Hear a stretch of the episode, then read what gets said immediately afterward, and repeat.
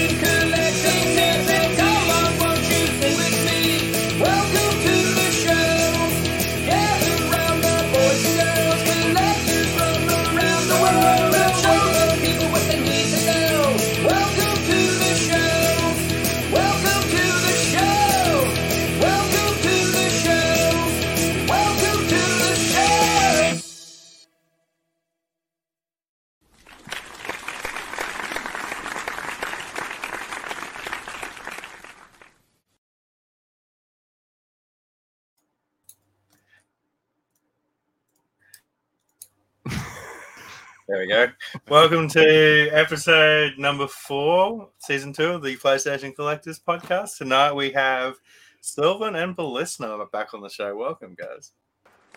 Thank you. Thanks for having us again. Yeah, what's Alex. up, Joe? How you doing this morning? I'm, oh, I'm doing pretty good, man. Doing pretty good. Uh, it's nice and early here. Got my coffee, uh, nice and awake. Set up on my plates, dudes. Um, Ooh. apparently, my black ones are in the basement or something, so I got to find those. But uh, yeah, trying to get those on display. I've been obsessed with buying those lately. Did you guys get the Spider-Man stuff? Uh, I didn't. I'd seen it sold out in like a minute in Australia. Mm. Yeah, the plate sold out instantly. How about either of you guys? No, same here, Nope. sold out. Yeah, I was like waiting and waiting and waiting, and of course I was distracted for the 30 seconds they were on sale. So I did the only reasonable thing, and I ordered the whole damn console because I was just like, screw this, not again. I'm not missing this damn plate. So I bought a whole new PS5. So now I'm gonna have two PS5s. So there we go. Uh, that's what I. I mean, you can always sell your old PS5 now, right? Nope. Nope, that ain't what's gonna happen. So I'm, I'm eventually I'm gonna have like three PS5s probably at least because I'm gonna get a Pro. Let's just be real. If that comes out, that will happen as well.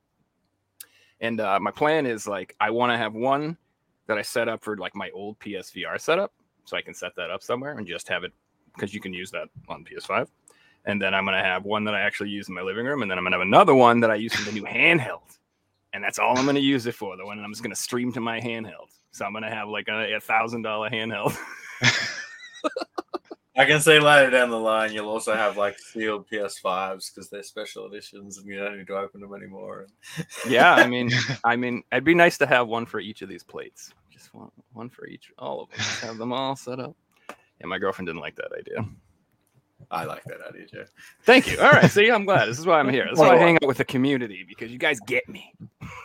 Aren't girlfriends supposed to be supportive of your hobbies? Yeah, or also stop you when you're out of control. But either way, that's fine. Hmm. Beliskner, it's been almost a year since we've seen you, man. What have you been up to? Yeah, it's been a while. Um, I've been up to the usual, really. Just getting games, completing sets. Um, I finished PSP minus one game, and Oh, I completed. Nice, man. I completed four other sets as well. Uh, I love it how you just say it so casually.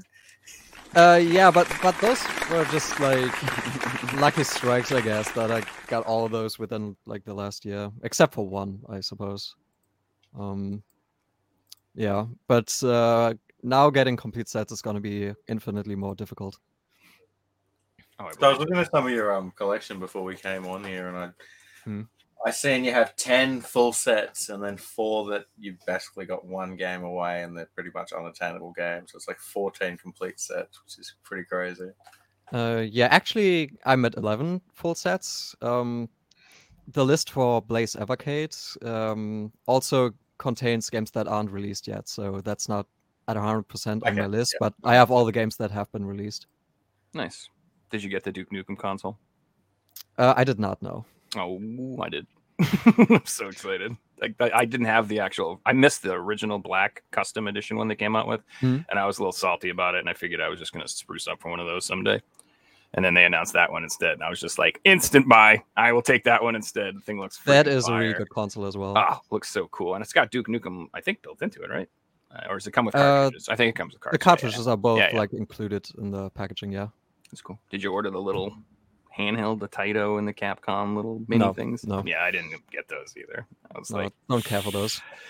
I have a handheld. I'm good. You know what I mean? True. But I Also, like some of those games are already on Evercade cartridges anyway. So That's true.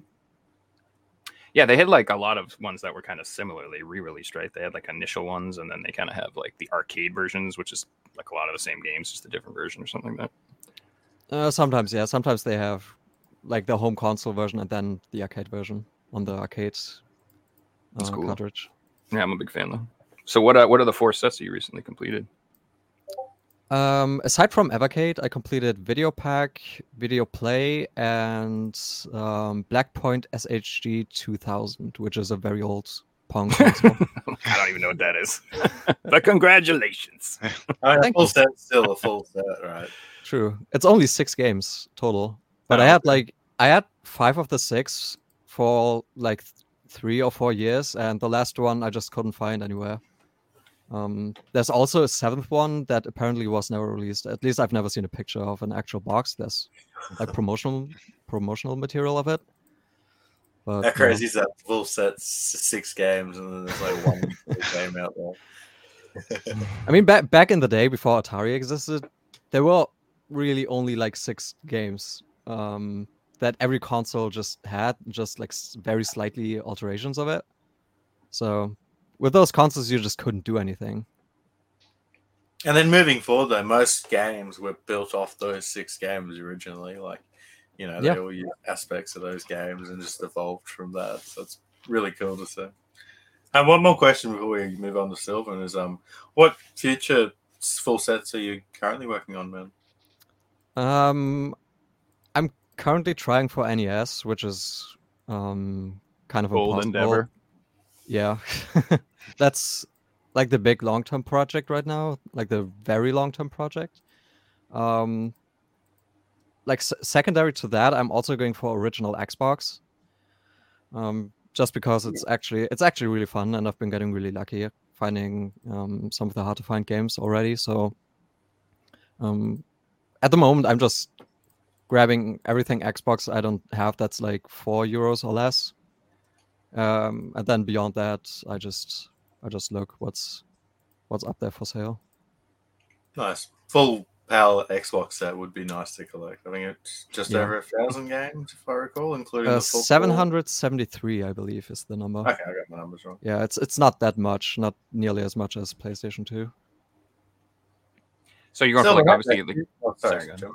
Well, I was just going to say that is the PAL. Uh, are you? Are you? Where, you- where, where you from, Beliskner? i'm from germany so Germany. i'm Okay, so very much a pal collector I was just going to say, is the uh, is that set much different from the US set, or like the heavy hitters different, or anything like that, or? uh the heavy hitters are mostly different um steel battalion is still very expensive here as well but um the uh, the rarest game in PAL is uh, Room Zoom, which I think is like twenty bucks in the US, but the That's PAL so version is like four hundred or something. That's crazy. Um, yeah, and there's others like um, uh, what's it called? Pinball Championship Maxed. Uh, Frankie Dettori Racing, which is like a horse racing game. um, you know those you want to drop five hundred dollars on that, man. Come on. luckily those are not as expensive like even the rarest X- xbox games are not that bad in terms of price Gotcha. I think the rarest um, 360 game in PAL Region's a horse title as well. My Horse and Me, if I recall. Mm. PAL collectors love their horse games. true Silvan, how about you, man? What have you been up to since we seen you last? I know it was only a few weeks ago. Doing great. Got a lot of new games. Made some trades uh, with the Danish collector. So I now finally got the full Nordic set. Oh, congrats, oh, nice, man. dude. Congratulations. Thank you. And besides that, I'm picking everywhere new games up. So I'm around 320 ones I'm missing now at the moment to complete the full set. Not bad, Nice. dude. Just So, getting good numbers out like progress. Just planning shopping trips everywhere in new cities I've never been.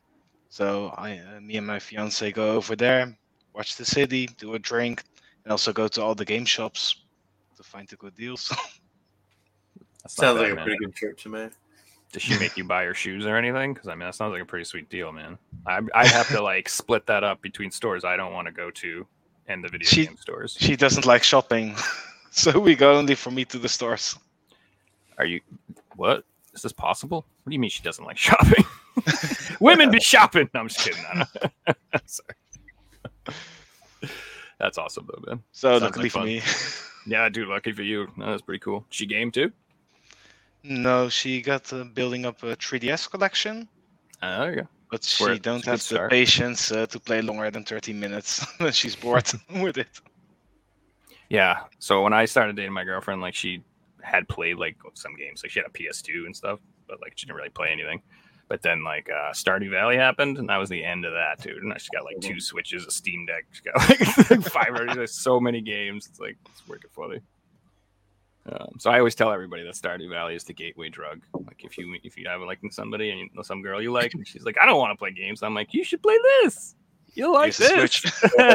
And then that's over. That or Animal Crossing also works. Animal Crossing is Yeah, yeah, that's yeah. another that's definitely a good one for sure. She was also addicted to that. And she'd got a 3DS just to play that as well. So So, Funny, yeah, that's the game I always recommend to non-gamers as well. It's like you should try Stardew Valley. It's pretty fun. You can, you can like even if they don't have a game system, you can get it on your phone these days. You know, Mm. yeah, it's It's chill. accessible everywhere. hmm And there's a new update coming soon. I don't even want to know, dude. I don't want to put any more time in that game. Like, how dare you, sir? Like, stop releasing updates. Stop. Uh, I finished all the achievements. I'm like, I'm done with it. I haven't touched it since that day.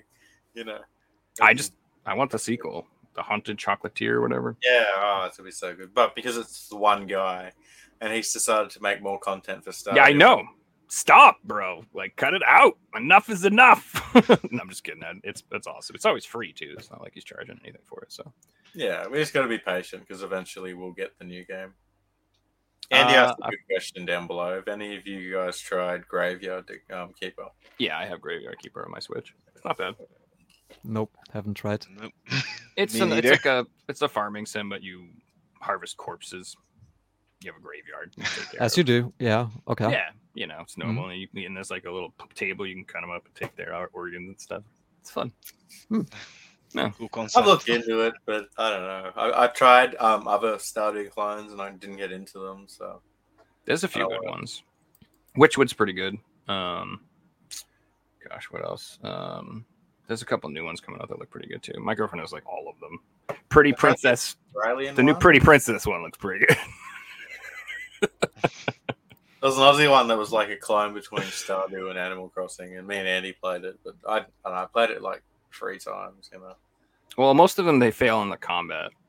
That's where they don't. It's the, without the like Stardew has combat, which makes it a little more fun. I feel Yeah, like the ones like- that are just farming, I'm like, this is not gonna cut it for me.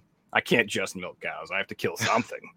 like, come on, dude. Like, you know what I mean? and it's insane combat too. It's not just like, you know, here's a easy mine. It's like if you want a challenge, it just keeps getting harder and progressively harder until you can't beat it. There's no end. hmm That's good stuff. These two guests are like, what the hell are these guys talking about?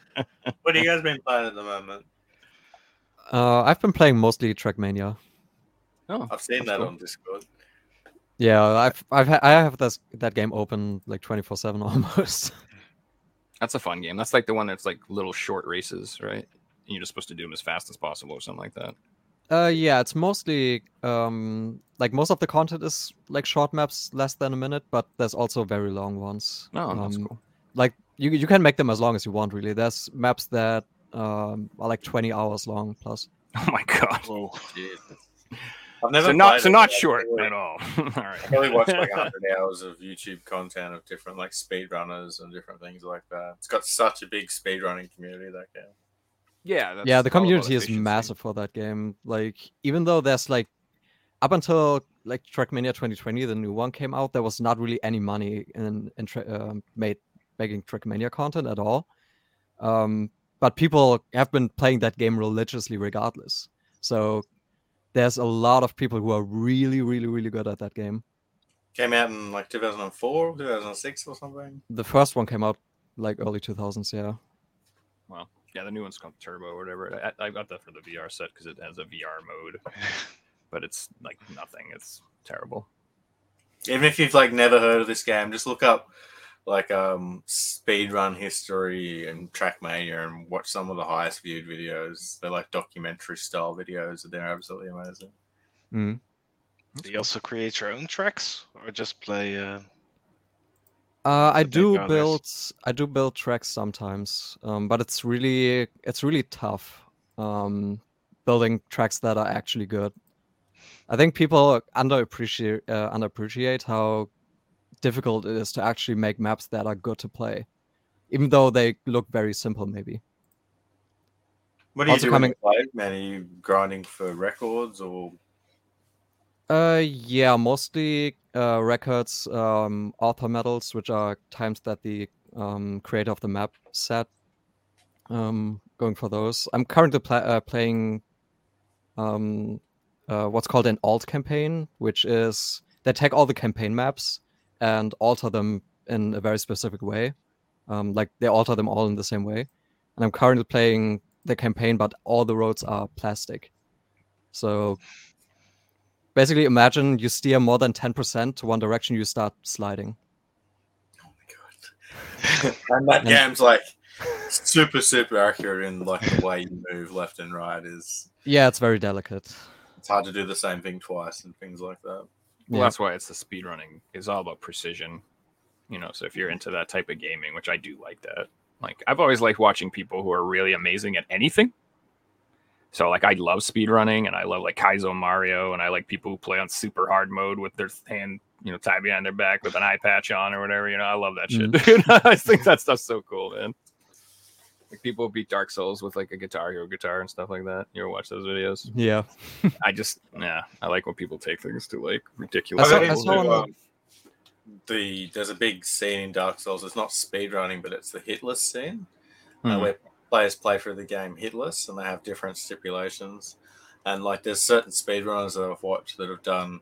They play Dark Souls, Dark Souls Two, Dark Souls Three, Demon Souls, Bloodborne, Elden Ring, all back to back hitless in different orders. And like now they can do every single one, and like Sekiro's in there as well, and it's absolutely insane. There's one guy I'm watching at the moment, CBD. He's doing a challenge on Elden Ring where he gets to new game plus 100 without dying. And he's on like new game plus 60 at the moment. It's insane. Yeah, I don't think I could do that. Just throwing that out there. You need like concentration levels, not just for a day, but like for four months. You need full concentration because you can't make one mistake. Yeah, no, I don't think so. Um, Insane. I couldn't even play like Diablo hardcore mode, man. Because if I died, I would lose my mind. I was like, ah, I could not play games like that, man. i was doing I, I give the- it a go. Sorry, Sebastian. yeah I, w- I was doing the medal of honor warfighter hardcore mode where they reset the campaign if you die once and Jeez. i i cheated i used the cloud save function because you can like if you haven't died you can save and quit off the game and start again later because the game is Mhm. relatively long so i would cloud save all the time and even in that game even though it's not that difficult i still had to reload saves like 30 40 times Oh, I'm sure. It's almost like splicing a run together when you do that. yeah in theory i could do it but if you just played like this the whole way. Mm-hmm. What about you, Silvan? What have you been playing? I'm up to Ducktales. Nice. that PS3 version is so good. Yeah, it's fun.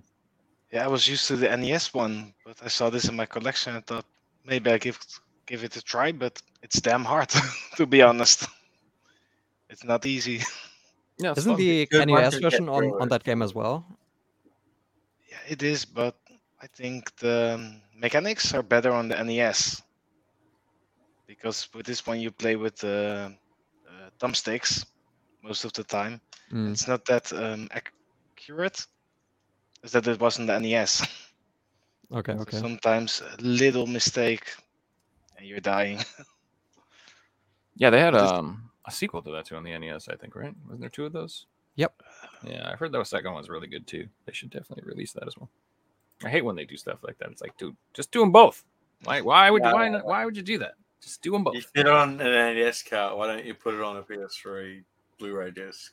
It's like the new Tomba game they're coming out with. I'm like, Oh. I'm very happy. I love Tomba, but why didn't you just put both of them? Why just Tomba two? like, come on, man. Like, what up, dude? Like, and then they're like, we are. We're just gonna charge you twice. I'm like, oh, okay, I got you. that's that's definitely what's gonna happen. We'll just wait till you buy the collector's edition and wait four years for it to be shipped out, and then we'll release the second one.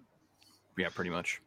I also I played like the the Game Boy version of Ducktales back in the day. It was it was good, but I preferred the PS3 version. So maybe the NES version is the one to pick up. I really like the Chip and Dale's uh, games on NES. Those Mhm. are fun. I think most of The the, the Disney ones uh, are pretty good. Darkwing Duck's not bad. Um, is there Yeah, they were all made by Capcom. That's why they're all good. yeah, they're pretty good. They're all pretty fun games. Uh, definitely for sure. I'm Um, halfway to it, so hopefully uh, in a few days uh, I can complete the game. that's cool. It's It's got just- trophies on it as well. So Uh, yes, lately, yes, I do. If I play a new PlayStation 3 game, I want to uh, get a platinum trophy on it. nice. Fortunately, like there's so many PS3 games that you can't get the platinum for anymore because like there'll be one online trophy and the servers are shut down and things like that. And if you are looking at like you are a trophy hunter, there are websites out there that tell you all the games that you can't get the platinum for anymore and different things like that. Sadly, there's so many PS4 games that you can't get the platinum for anymore. Which is Mm. crazy to think about. You know, it's 2023 and there's already like so many PS4 games that are offline. No, that's crazy. Uh, I have not played the new Disney game. It looks okay, but I don't know. I didn't love the art style. I don't know if you guys have seen it. What he's talking about. Is I that the the free cover art. game on the Switch? It's the new one they just released. Yeah, it's like a co-op 2D act platformer with like no combat. It's like just nothing like puzzles and stuff like that. And it's got like this almost cupheady look, but not as good. It's just not. I don't know. It doesn't. It's not doing it for me. But it might be good. I don't want to diss it or anything, but it didn't look like I. I don't. know. I didn't want it. Um, Figsy, you been playing any games? Uh, I've just been grinding GeoGuessr. I'm putting in like some days two hours, some days like six hours. I finished the um like a hundred countries um quiz where you got to guess like ten to fifteen different maps each time. I did a hundred times, so it's like literally like a thousand to fifteen hundred different maps. Um, yeah, so I've been grinding the game pretty hard, doing um, all the different type of game modes and getting trophies and That's I cool. did um, America today, and I got 27 states in a row. I did it for like an hour and a half. So, Figsy Yeah. with me the other day and just ran me down the whole time. and he was like clicking in countries that don't have Google coverage. yeah, I uh, I, I'm from America, and like I couldn't name a damn thing outside of this country. I could barely Like, probably like, do big news in the geoguessr community that um Germany is now on Google Maps. that actually made uh, like news here. Um, like actual, the real news that Google Streetcast would be back. Yeah, it's finally happened after like what was it 2007 when they went offline. Why? On COVID. Uh, yeah, uh, because some people, some people like sued for privacy reason because our privacy laws are really strong, and people didn't like like that their houses were just on Google pictures of the houses. Mhm. So coverage was really really small in Germany before, like only in the very big cities, really. Yeah, and then um, like they removed a lot of it, and then like still now, if you go to a lot of um house residents in Germany, they'll just be blurred out.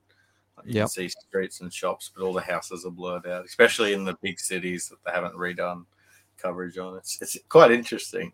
Uh, if you do, if you want to see com- countries that have it, go to Google Maps, grab the little man down the bottom, and on the whole world, and like China will be blacked out, and all parts of Russia and like northern Canada will be blacked out. And you can see all these countries like Belarus that has no Google coverage, and yeah, it's quite interesting to see which countries have it and which countries don't.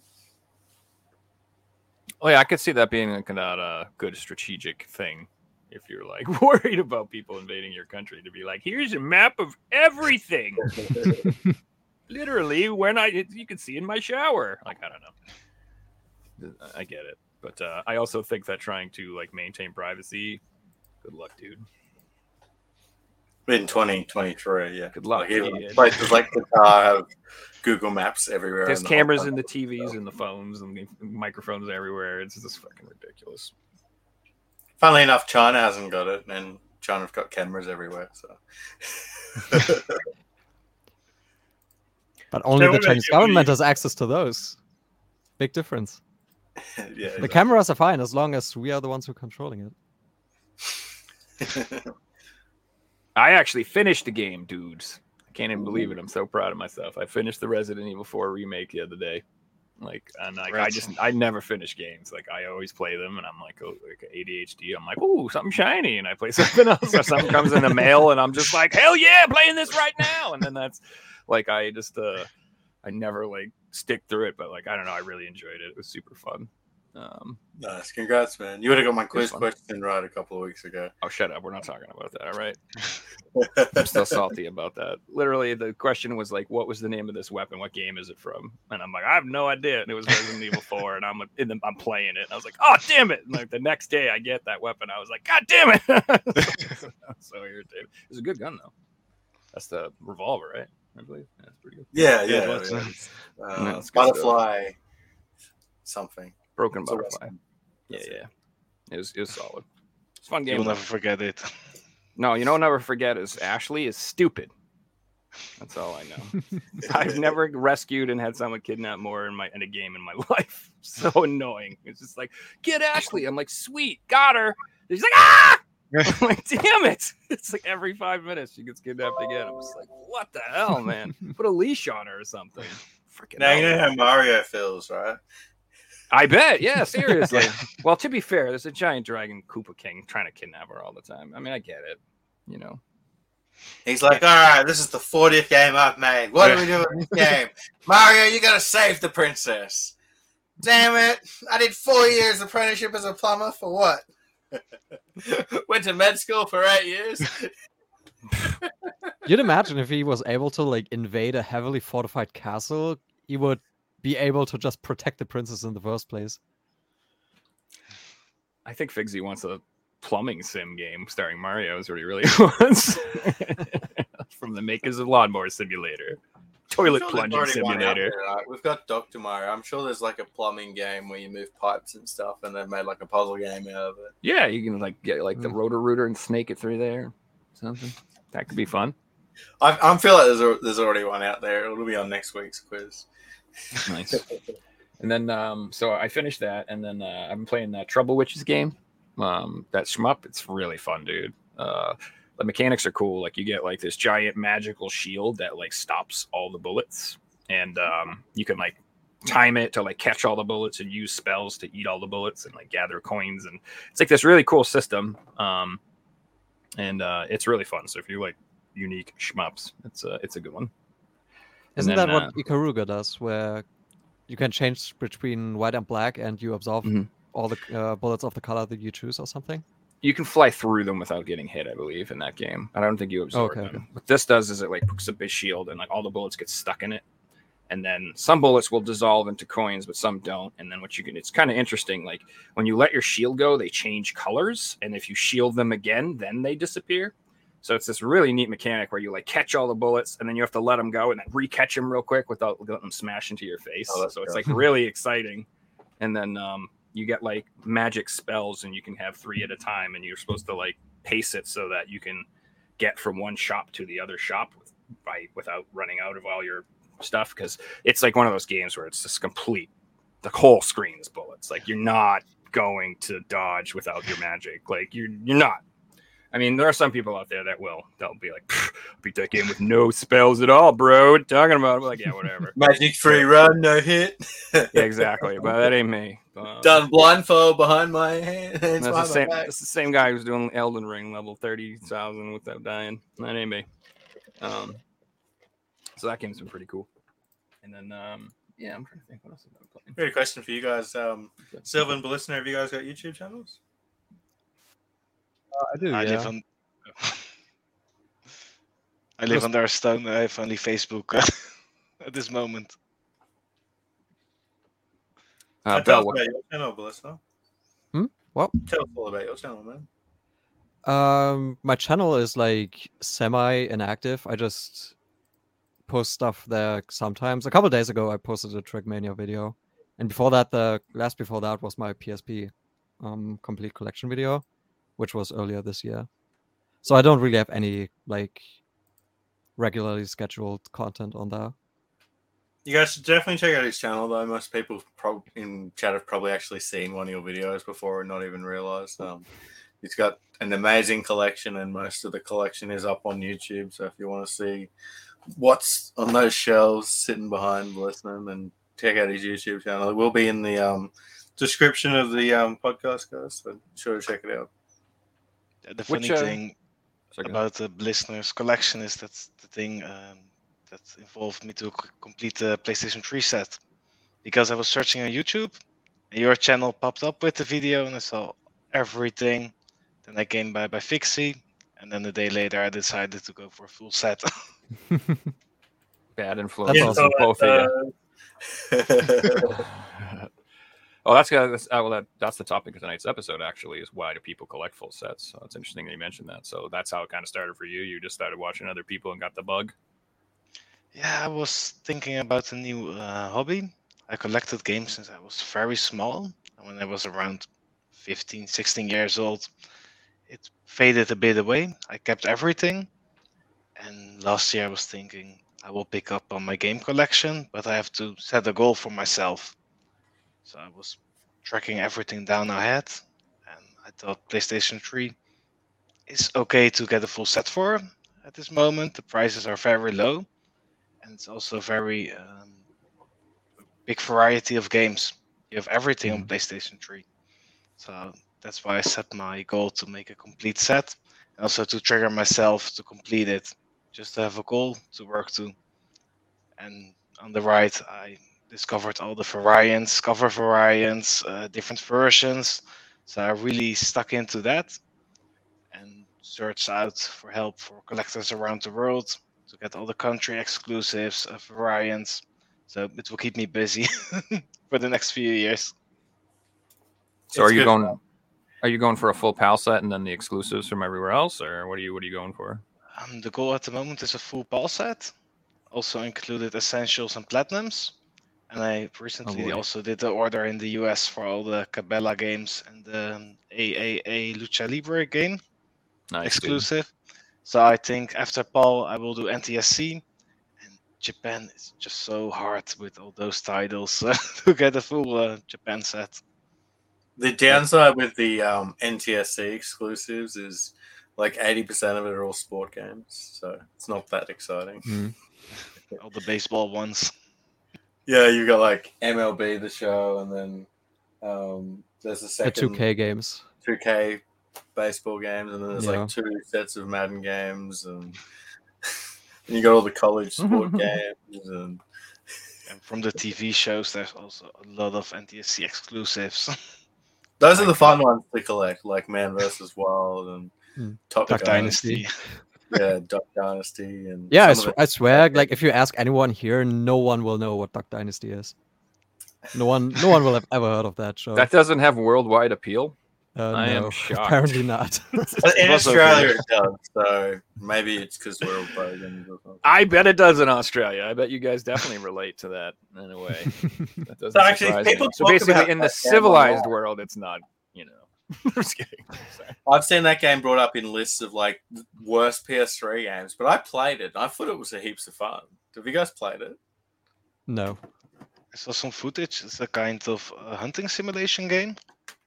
It is, but it's almost like open world. It's fucking. and go, you get to go around driving like farm vehicles and you go where you want and it's it's kind of fun like i, I played it for like 10 hours I, I i really enjoyed it so It's I basically bad. It's it's bad GTA, but you kill animals instead of people. So you can buy these sealed like all day long on Amazon places for like eight nine dollars. So like this is like my go to. I need to replace a game. Game. I buy hmm. these and I just swap with the cases up. But I have one. But I bought like a bunch it. of these. And make yeah. back, right I like no, nobody wants these. Nobody wants to buy these. I'm the only one buying them. That's why they're eight dollars and they're sealed. Figsy That's- trying to drive the price. But that's that's what I've done. I always do. Like I'm when I for my PS4 games, I ordered um replacement cases from somebody, and I got like 60 copies of uh the Elder Scrolls expansion wow. pack. I have like 60 copies of that game, dude. So if anybody wants a copy, you let me know. It's free. You can have one. I I, took do a- the same way. I went to the, the game store and I'm like, would you guys want these? They're like, no, leave. I was like, oh shit. they didn't. I'm like, you can just have them. They're like, I don't want them. Get out of here. I'm like, all right. I always pick up uh, big, uh, big stacks of FIFA games because they are 50 cents, 25 cents. And then they are looking at me, are you crazy that you want to buy 20 or 30 FIFAs? so, yes, uh, please give it. So does Yeah, PS3 have those stupid like about- stickers? yeah, FIFA, that, that's what I was gonna say. Yeah, that's the reason I don't do sports games. Is here they have those stupid stickers all over them. you can get them off but i prefer to do like um you know like starter pack and games that you can pick up for a dollar on clearance and yeah but if i got lucky when i was doing the ps3 set there was someone selling brand new ps3 cases i bought like 600 of them so i never had Nice. trouble swapping out cases Well, It's not the old Comfort, dude. The newer ones sorry I was just gonna say, like, I love having tons of extra cases because you can get such good deals. Because like, people will be like selling a game used that's open, which I don't mind because a lot of games I do plan on playing, so I don't mind buying unsealed games. And they're like, it's got a sticker on it, twenty bucks. I'm like, fine, I'll take it. Uh, I'll take it. And I just put it in a brand new case. It looks absolutely fantastic. I'm like, all right, I do that all the time. So as long as the artwork's not messed up, we're good. So What I was gonna say about the replacement case, that it was much easier like 10, uh, even 15 years ago for PS3 because they used to sell the PSN like voucher codes inside of actual PS3 cases. So when you, the only way to really get um, um, like money on your uh, account was to just buy those. So un- unless you had like a way to direct debit with a credit card or something. Um, the options were very limited back in the day. So I'm still like actually feeding off my supply of those cases as replacement cases because I bought so many of them. I had I, at one point I had like 30, 40 of those um, like 20 euro PSN gift card cases. I know the ones you're talking about. I, I was actually chatting to Silvan about these cases just before the podcast, and I'm like, "Look, I'm not collecting them." And he's like, "Yeah, fair enough. I've got heaps of them at the moment. I'll let you, I'll let you elaborate, Silvan." Yeah, I if you have actually some have- spare parts, please uh, connect me. I actually have two shipping boxes of those cases with codes. Um, the codes are all used, of course, but I still have the like the shipping boxes that those came in. Yeah, I Even like if the they weren't cases. used, they're probably expired today anyway. You know, Maybe yeah. Sebastian, what about you, man? What got you into collecting full sets? And what was Um, your first full set? so that's actually um, a little interesting because I, I did get into collecting before I got into collecting full sets. Um, the first full set I tried was actually PS3, and it wasn't um, actually for collecting purposes at all. Um, back in the day, I was very much into trophy hunting, and a lot of the time, like a friend would ask me if uh, I wanted to play like X game with him to get trophies, and it would it would just annoy me if I didn't have the game and I would have to wait like a couple days for for it to come. I wanted to play it right now, so my idea was just because I knew the games were so cheap, um, was to just get all the games so I have them available. Um, it wasn't even a collecting um, consideration per se. I'm just really damn impatient. Is what you're saying? Ex- exactly, yeah. I just want to have all I the games admire that, sir. I- whenever I want to. No, I do know And- that. That's why I prefer physical over digital because like I don't like it being on demand or having to need internet or having to have the server up or having to have permission to play or whatever. Like I just want to play when I want to, whatever exactly yeah. Yeah. and then it kind of like devolved when um when i did go onto retro collect a little while after and I started finding out about all the stuff that i never heard about and back then no one cared like no one cared about ps3 at all ps uh, ps3 collecting um so all these uh, variants that i started collecting the like red to black label uh, re- re-releases the platinums the essentials no one cared for those. Um, no one had a list, um, like a complete list of them. Um, so I kind of felt obligated to do it because no one else was gonna. Did you ever make Oh, a- no, any list um, yourself or anything? Or? The one that most people used. It was the one that I certainly used to make my list that I shared with everyone, and um, I'm sure a lot of people were the same. Yeah, I, I built like the list of regular regular releases. I built completely from scratch, basically, and it's still the list that I go by today. And same with the platinum and essentials. Uh, even though those, uh, especially the essentials, they have changed uh, a little bit as new ones like have been discovered. It's still popping up. Yeah, it's really it's really stupid. I did get the Final Fantasy 10 and 10 2 like a couple weeks ago after you told me about those. yes. But funnily enough, it's people like um, the way I found out about those is someone commented on your old Facebook post, "Hey, these ones are missing from the list." So it's like Yeah. putting out those lists. Other people will go out there and find the games that you're missing from your own list. So True. there's a lot of people out there that um won't share their lists and different things like that. But I'm always a believer in putting all the information I've got out there because if something's missing, someone's going to tell you, and you can make things. Oh, they're gonna tell you. That's they're gonna. Can't wait to tell you For- if you're missing. For something. Platinum and Essentials, uh, I did do that, but for the regular PAL releases, I stopped because people were so annoying about it. Like, first of all, no one, like, maybe one in 10 people maybe uh, said thank you. And the other nine people would, like, nitpick shit about, like, why is this X web variant not on the list or this Game of the Year edition not on the list? Or why is this in German or something like Yeah. that? Oh, yeah. Oh, it's so, oh, it was so annoying. So I, I, I've done it the other way. I've added it to my Discord, and I tell people they can download it from here, and they have to join. well, They're sending emails all the time and stuff, you know. So unless you're going for like a full set of all games from every region, there's no such thing as like everybody having the same list. Like if you're an, like like what I collect and for ESRB is just not going to be the same for what you guys are going for or whatever. Like I said, it's not it isn't the same. So, you know, I bet people from all around the world are making dumbass comments and they don't realize like who they're talking to or where you're from. They don't get it. You know, like um, that's one of the things like about this show and watching Figsy and stuff that I like because I think it's cool to find out that like you said this twenty dollar NES game over here is worth five hundred dollars over there. That's neat. Like that's the type of knowledge I want to know. In case some for some reason there's some old nana who has a box of European NES games. you never know, dude. Be like, oh, my French exchange student left these here. Anybody want these? You never know. Those are like the best stories. If you find it's it's the same here. If you find American games here, it's always like it's so weird to find them here because it just doesn't Mm-hmm. make sense to me sometimes. I see it all the time. I- I'll see like somebody will have a Japanese PS2 and like 30 Japanese games for sale. And then I'm just like, oh, that's pretty intriguing. But then you Um, got to think there's a story behind that. Like those Mhm. games just didn't arrive there; they were sent there from somewhere, or shipped there, or brought by Yeah. someone. I Mhm. love seeing um, Europeans or Americans post games, and there'll be like an OzPal game in there. Where did that come from? Amazon. That's where it came from, jerks.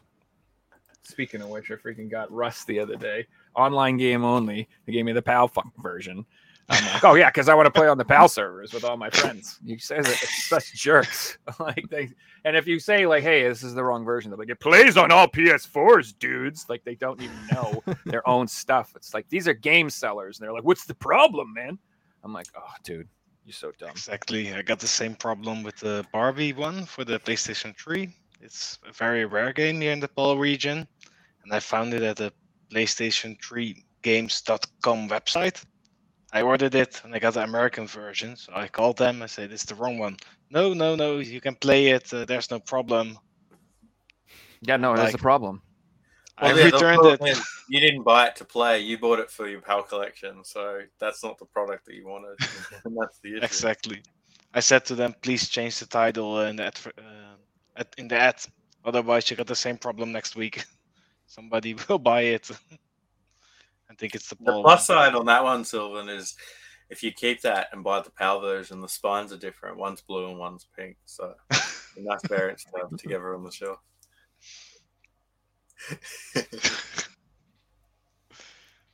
Joe, what about you? I know you um you don't collect full sets, but you like to collect a lot of um subsets. Oh, I think Joe's frozen for a second here.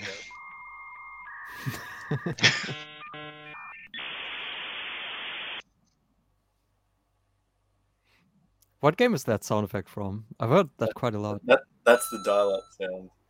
Oh, true, true. That's not from a game. Welcome back, Joe. Sorry, as as you were going, I asked you a question. It was um, I I know you don't collect full sets, but I know you like to Mhm. collect a lot of um subsets. Mhm. Uh, tell us about that. Um, so, so I I have like a really addictive personality, and I have like a completionist problem where like I go too crazy. So like I'm totally for collecting full sets, but I don't because it would be out of hand for me. Like I would go crazy with it, and also I just do have like a limitation on space, and like I can't start filling my living room with games. Like I'm not doing it. Like this room is it. It's all. I mean, I have an entire room of games. If this isn't enough, I don't know what to tell you. Like I'm just not going to go that crazy.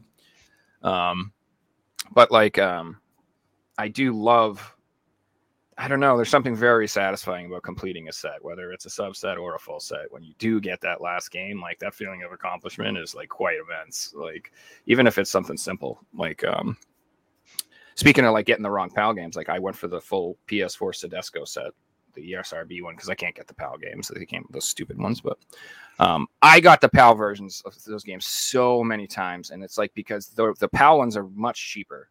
They're really readily available. but The ESRB ones are like harder to find, and they're always double the price than the PAL ones. And so many places are like, "Yeah, we got the E ESRB," and they just send you the PAL, and I'm like, "I know what you're doing, dude." Like, I, I mean, I'm not dumb. They're like, "What's the problem?" I'm like, "The problem is I don't collect these ones. That's the problem." I was getting so mad with that. Like that game, Truck Driver, I think it was called. I got the PAL version at like Mhm. three times. I was like losing my mind. I'm like, dude, I just want the regular game. It's not even a good game. Just give me the damn thing. I'm just kidding. It's all right. It's not a bad game. But um, yeah. So that's how I do it because like, um, I do have that like completionist thing. I do like collecting sets. I like having a goal, like you guys said. Like I think that's important when you're collecting. If you're just buying whatever, like I don't know. I don't think that's healthy because you're just gonna never have enough, and you're gonna always be after a million things. So I think it's important to focus on something and like just go for that. And then if you can actually complete it, you know, move on to something else. I think that's healthier than just being like whatever. But I also don't think it's healthy to have like fifty thousand Maddens. I'm not gonna lie to you. Oh, I got a question for but you. they're guys. cheap, so I'm not gonna be whatever. Um, oh, it's just eluded me for a second. Sorry. I do own every Tiger Woods game, by the way. So what can I say? I got all of them. Like I say, like I, I get like obsessive about stuff, and I just start collecting little sets, and I just and that's what I do. I don't know. So we all have our um like like to get certain regions and different things, but when you do come across those games, say you come across a rare game that's incomplete or American and you want the PAL version or vice versa, uh, will you keep that game in your collection until you get the other one, or will you just pass on it and then wait until you get the one that you want? that heavily depends on the system that the game is for because i have different like uh, thresholds for different systems um like for for mega drive for example I, I don't care if the manual is there but i do absolutely need the the box i don't want loose card mega drive stuff Mhm. um but for super nintendo and nes like loose card is fine if i just happen to get it but I try to get the box as well, if possible. But for pretty much every disc-based game, it has to be complete. It has to be game case manual. Silvan, Otherwise, I'm not keeping it. your PS3 collection. everything complete. If I found uh, an NTSC one and the price is cheap and I don't have the PAL one, I will pick it up for sure, just uh, to be a placeholder. But everything has to be complete and in good uh, condition. If there's a manual missing or something, I will pass up on it. But it happens a lot um, at the CEX over here. They don't order their stuff. it's just like you bring the game, a stack of 50 games, and you go at home with 20. The manuals are missing, discs are swapped. That's what I recently um, many times got with the platinum or essential version. I buy it and then you open it and the wrong disc is in it. so I'm very uh, precise that everything is complete and with a good disc. I don't pick up incomplete copies. but um, what the Beliskner says about Nintendo, if it's a loose uh, cartridge, I will pick it up for sure. Man, Joe, how about your collection? Will you return these PAL games that you get, or do you keep them and try and upgrade them later on? Um, so I'll I, I often, like I said, I get them on accident. Like I'll order the ESRB and I get the PAL, and depending on what it is, I may keep it and then flip it on my own because sometimes s- it's um it's you know I'll still get it for a good deal and I can sell it and actually still make a profit. So for example, I got like um the Brigandine RPG for like a really good price, the PAL version, and there's a ESRB limited run one. And then when they had their like little Christmas sale thingy they had, I ended up getting their copy, and I flipped the PAL one that I got for more than I paid for it. So um, you know, it wasn't that that big of a deal. And then um, on like super crazy expensive stuff, dude, I'm honestly fine with it. Like I have um, like the PAL um, painkiller for PS3, and like when they announced this the new reprints or whatever, I was like, screw that noise. I'm totally fine with my PAL copy. Like I really like don't care. So it, it depends. But I'm also like I've changed. Like over the years, when I first started out, it was like everything had to be perfect and complete. But like the prices on stuff have gotten so stupid that like I'm like I'm not sweating it as much. Like I've gotten a few PS1 games where that were disc only. And I would never ever buy disc only, but these are like four hundred dollar games, and the discs were like I got them for like 30, 40 bucks. I'm like, fine, whatever, dude. So like, and I just you know imagine someday I'll find the manual in the case, which I never will. Um, but uh, what I did is uh, I got like repro cases for them for now, just to have them in the collection. So I got like Castlevania Chronicles that way, like wicked cheap. So I just made a case for it, and I got uh, Einhander super cheap, and so I made a case for it. So it's not like uh, I prefer having them perfect, but I don't really care. And as far as like the PAL ESRB thing, eh, it's, it's got English and it can play on my system. I'm good. You know what I mean? Like any region lock system, obviously, nope. Like anything P- PS1 or something, I'm not going for anything but ESRB. But you know, PS3, PS4, I don't really care. I think you it's- brought up a good point, Joe. Is um over time you change. In the past, I used to collect incomplete stuff, but um, right now my collection, I haven't got one game that's not um complete. Everything's got a manual. Um, everything I, I would call complete. Um, however, like for the PS3, I went for a full set. I didn't care about OzPAL or PAL or North America when I first did. I just went for if it played in English, I picked it up. I went for a full English set. Didn't matter. I just went for the cheapest version. It wasn't until, excuse me, I actually completed that set. I then went, all right, now I've completed this. I've got so many North American games and so many PAL games, and a lot of these only actually have Australian releases. So I went through and I worked out that all right, there's 130 Australian games that I don't have, but I own the equivalent of the, the English or the North American version. So I slowly went and bought all the Australian games, and in that process, I was able to then sell my copy. And most times, I was able to sell my copy for more than um, what I was paying for the other copy. So it essentially you, you upgrade these sets for free. You just have to have patience. Yep. and you have to be willing to, you know, if you see a deal, buy that game because you know, all right. It's a forty dollar game on eBay, but I know that this is a fifty dollar game. This is the only one that's popped up. I'm gonna get this copy in two weeks, and then I'm gonna put my copy on for fifty bucks and make you know ten dollars, and that's free to upgrade. And I did that, and it took three years, and then I completed the Australian PAL set. So Mhm. um, I, I find it like I will still pick up, you know, North American PS4 games if I see in the wild if it does have a local release over here. Just because in the back of my mind, I'm like, all right, that's a. I I got Dark Souls the Five Fates edition the other day, the North American version. It's like forty bucks. I grabbed it for ten dollars. I put it in the collection. If I eventually find the Australian one, I'll pick it up. I'll then, you know, flip that one on forty bucks on eBay, and you get to upgrade the collection. So yeah, I like to do that. Uh, here in Europe, we got a lot of different uh, languages. So the first half of my collection, I just stick to Dutch and English releases. But now I do everything Italian, French, Spanish, Portuguese, because it saves a lot of money. For example, the ski ski one with the motor. Um, how do you call it? Ski-Doo? Yeah, Ski-Doo Ski-Doo. In English, it's expensive, but in France you can get it for two, three euros. So then I take that copy. And most of the time, the you? disc is actually the exact same. It's just the case that has different language on it. it's just the case most of the time. Even the manual Mhm. is in multi uh, language. Yep. Yeah, I got- the same disc. I got Tales of Xillia one and two sealed from like Spain for like ten bucks a piece.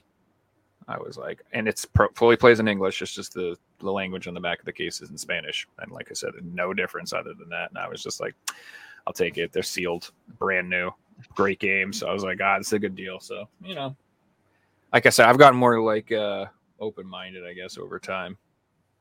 You know, it was Well, easy to be about, super picky when everything was cheap, dudes. It's like to me, I was like, yeah, I got time. I can wait. I don't need that now. I'll find the best copy there is. And now I'm just like, dude, it's gonna be three hundred dollars more the next time I see it. it's not the same. It's like it's just different. Sebastian, what about you? Do you go for the German versions of PS3 games, or are you like Sebastian? You just pick up which one you can get. Uh, whichever one I can get. Like, as long as it's PAL, it's fine with me. I, I never cared about the language thing on the cases. I think that's really interesting because you guys will agree with me that um a lot of collectors from the Netherlands and Germany do similar things. But if you ask, say, collectors in Australia, France, and the UK, they all like to go for the UK versions, the French versions, and the Australian versions. Where, where someone from Spain, Italy, they don't really care, and it's I find it quite interesting that different countries have got like, you know, oh, Mm. I like my Australian games, and I, and I understand it. I like my Australian games, but yeah, also, you, you have to import like foreign language games at some point anyway if you're going for the full set. So you're gonna have them in your collection regardless. Now, do Australian games have like an Australian voice setting where they have the accent? G'day, mate. How you going? Welcome to the tutorial. All of our like uh, GPS things have like an Australian option, and I always use that. They're always like, "Come on, come on, mate! Left, right, coming up in a moment." Can't even do it. Andy's Siri's set to Australia, and he did it the other day. It made me laugh.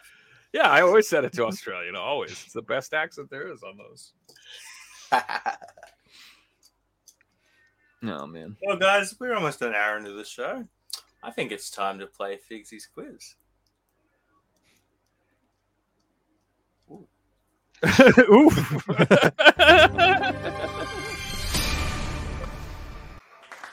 Now, Sebastian, I know you were on the show before, but we didn't have the quiz last time you were on. Correct. So this will be your first time playing. Um, Silvan, you have only won before, yes, last. undefeated, and um, Joe, you got a pretty good record, so this should be fun, guys. no, I don't. Once again, Pavel has done the questions. Um, Silvan, thanks so much for joining Pavel. If you guys, if you didn't know, Silvan has joined the quiz team, and he is helping Pavel make questions for the quiz. So it's a heap of heap of help, especially doing multiple shows a week. We need lots and lots of questions. No, it's an honor. Hopefully, uh, this time only Pavel's questions uh, will come up. Yeah, yeah. Is- Pavel's only made his questions. He's made it tough. Hey, wait a minute. Yeah, you can't make your own questions. What the heck? so, guys, um, Sebastian, as this is your first time playing, would you like to go first? Sure. All right. Sebastian's going to go first. Silvan, you'll be second, and Joe, you'll be third. Let's do it. Now, the way this will work, guys, each question is going to be worth one point. Sebastian, if you get the question wrong, Silvan, you'll get the chance to steal for a point. And then, Silvan, if you get it wrong, Joe, you'll get the chance to steal for a point, and vice versa as we go on. There will be 12 questions. And then, following this, we have a quiz for chat. So, chat, you guys will get a chance to have your own quiz soon, too. So, that should be really fun. But let's get into it with question number one. Sebastian, this one's for you. How much did the development of the original Shenmue game cost in US dollars? Was it 25 million, 50 million, 70 million, or 100 million? I know it was expensive, um, but those numbers are way too close together to. Uh... Actually, I'm gonna go for 100 million because I think for the time it actually was the most expensive video game ever produced. That So is I'm gonna go 100 million. Correct. Unfortunately, Silvan for the steal. 25 million? It wasn't 25 million. Joe, you got a 50 50 chance. I'll still get it wrong. This, this is 70. At at the time, it was the most expensive game released, and it was 70 million. Yeah, you obviously knew that. That was So I, I got that fact luck. right at least. yeah, you basically figured it out, and I just went to the second highest one. Here- Here's the background behind this question. All right, question number two, Silvan. This one's for you, man. What is the fictional name of the lost city featured in Uncharted 2? Is Uh, it Sh- sorry? Shamba- Sh- uh, Shambhala? Before I even got the question out, Silvan comes in with the answer. It is Shambhala.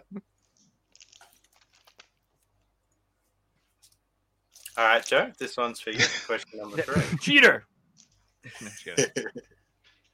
What game in the Metroid Prime series introduced a multiplayer mode? Was it Metroid Prime, Metroid Prime 2 Echo, Metroid Prime 3 Corruption, or Metroid Prime Hunters? I have no idea. I'm gonna say hunters. Incorrect. The Beliskner? Um, I'm gonna go for Metroid Prime 2 Echoes. Metroid Prime 2 Echoes is correct. Nice. At the end of round one, we have a score of Joe's on one, Silvan's on one, and Sebastian all on one. Anyone's game at this point. But he's all like gave each other points, so that was funny. All right, question four. So, Beliskner, this one's for you. What game is this character from? Uh, I think that's from Persona. That is correct. That is Morgana from Oof. Persona 5. Uh, Silvan, this one's for you. What is the name of a card's father from the Castlevania series? I have no clue. I pass on this one. Joe? Alucard's dad? Is that what you're asking me? Yeah, I didn't pronounce it right. I don't know. Is it is his Dracula his dad? I don't know. The correct answer was Dracula. Sweet. Alucard is Dracula backwards, dudes. Pretty edgy. Ain't no way. Yeah, bruh. And question six, sorry, whose turn is it? I've just mixed it up. This is for Joe. Uh, question six, Joe. What is what genre is the Kiss game on PS1? That's a pinball game. It is a pinball game. Congrats. Well, guys, at the end of round two, Joe has got himself a lead of three points. Sebastian's right behind on two. And Silvan, undefeated, is sitting in last place on one point. Can Silvan bring his comeback? All right, question number seven. For Beliskner, this one's for you. hey. Showing you an It's for you. poster. You have to tell me the video game. what? I don't know, but I want to Oh, play it. Oh, man. Like the background looks kind of like the James Bond like barrel thing. But what what, what the hell is that? Oh, You're on the right track. Oh man. I don't I don't I don't even know a guess here. I don't even know what to guess here. I, I think I have to pass. I don't know, but Kermit's having a damn good day. yeah. Silvan, what do you think, man? Uh, is this one Gex? Enter the Gecko? It is Gex. Ah. Nice. All All right, question eight. Silvan, this one's for you. I'm going to show you two photos. You have to tell me the video game. First one is a hole. And the second one, maybe autumn. Hmm. Oh, I know it. I think I know it as well. No pressure or anything, Silvan. no. Hmm. Let me think. Nah, I pass on this one. All right, Joe. Is it Pitfall? It is Pitfall. Joe takes another point. Them just fall. All I right, love I love Pitfall, dude. I'm so old. I actually played the crap out of Pitfall when I was a kid. I love that. Question nine, Joe. This one's for you. Yep. What was the Yeah, plan? that's right. Yeah, It was that's so good for Atari. That was a legit game, man. Like it, it lasted more than a minute. That was a huge deal for Atari. It was more than one screen. It was amazing. Sorry. People are still talking about it in 2023. Yeah, them damn crocodiles. All right, anyway, sorry. All right, Joe. what was the planned product name for the Nintendo 64? Oh shit! Wasn't it a, like a, normally a Sony product? Wasn't it? Wasn't Sony supposed to make it? Or you mean that, or like did it have like another? hmm. Um, it's gonna be some stupid thing. The Nintendo Penguin. I have no idea. Not the Penguin. The Beliskner? Uh, Ultra 64. Oh, It that was makes more sense. Ultra 64. That does make sense. That's way cooler than Penguin. It's also cooler than Nintendo 64. it really is. It really is. It's All right, guys, 100% at the end of round, was that round three? Yeah, the end of round three, Joe has got a commanding lead of four. Sebastian's behind in three, and Silvan's on two. It's, it's still anyone's game. You can all take three points in this final round. But I mean, potentially one of you can take three points. It'd be hard, but it can happen. All right, question 10. For Beliskner, this one's for you. Mhm. What console are these accessories for? Are those snowshoes? The sprinkler? What the? Is that a milking pump? What is this? Hiya. what the heck? That is like so low resolution, I can't even see it. I'm not kidding. what Well, MS that could Paint be a console? in itself. So that's all I'm going to say. Um, I'm just gonna go with PS2 because It had a bunch of PS2 had so many like stupid like attachment shit. Wasn't the PS2? So That's what I would have guessed. That was the logic I would have used too. I just so much uh. weird stuff. Did you see the taint stimulator they made me talk about last week or two ago? Xbox 360. Yeah, some Oh, Japanese. 360, Joe. The GameCube. Wasn't the GameCube? So this is called a pocket sonar, and it was used for the Game Boy.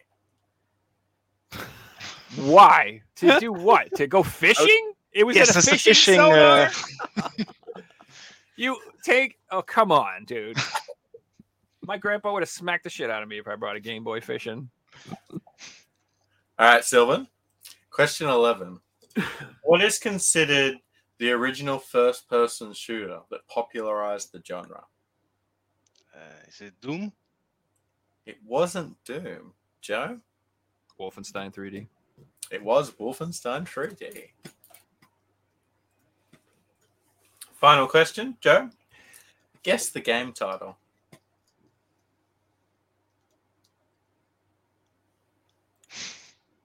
Cat Tetris. Um, I, I will award that. It's Really? Tetris, otherwise known as Cat Tetris.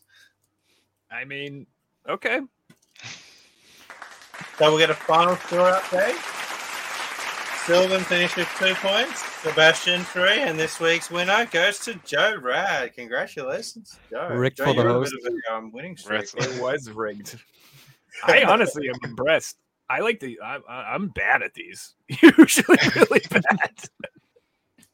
All right, guys. So Pavel knows that chat loves to answer questions. So with um, Silvan and myself, we are now making questions for you guys. So um, I will say that we're we're allowed to help. Joe, actually, Silvan, you might know it as well. So Sebastian, you're able to help.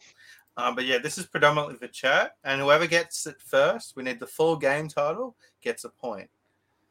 So name the game from these photos. You guys can all help each other, but whoever gets it first gets a point. This is a good one. I already know the answer, so I can't help. I say nothing.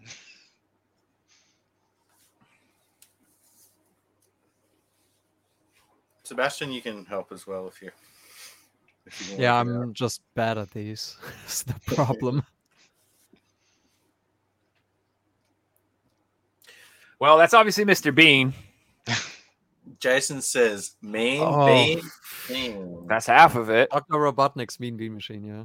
Yeah, that's it. Sebastian gets it right. Congrats, man. That's really good. I'll give you a point for that. GG. yeah, I thought, I thought that was a tough one, but um, yeah, that was that was good. Yeah, with the Knicks, I thought maybe for the Americans it's easier, but you have Dr. Mario and Mr. Bean, so you could figure it out. Did you make that one, Silvan? Uh, yes, that was, was mine. That was really good. And you could Mr. Bean is the best, bros. We Classic. definitely weren't using that in the regular quiz because that was way too hard for one person. It's like eight screens. well, the Mario threw me off. I had no idea. I just fought a Mario game, you know, and got completely confused from there. Is somebody playing Tetris? Because her uh, cat. Dude, that's my cat. He's senile, bro. he's a, he- he's like 18 and uh he's lost his mind. He's lost his damn mind. And what it is is there's uh my girlfriend, she's been obsessed with birds. She set up like like eight bird feeders. Like it's gotten out of hand. Like really like literally. There's so there's dude, she's got like 12 different bags of food and eight different hangers, and it's just absurd. But anyway, the cat just sits there. I call it Kitty HBO. And he sits there at the window all day long, just meowing at these goddamn birds and all the squirrels, like nonstop, going like, "I'm gonna eat you! I'm gonna murder you!" Red. That's all he does all day. it's the same over here with my cats. He's just Probably like dreams about it all night long too. You know. Yeah, Hey guys, did you hear about um, what happened with Xbox backwards compatibility this week?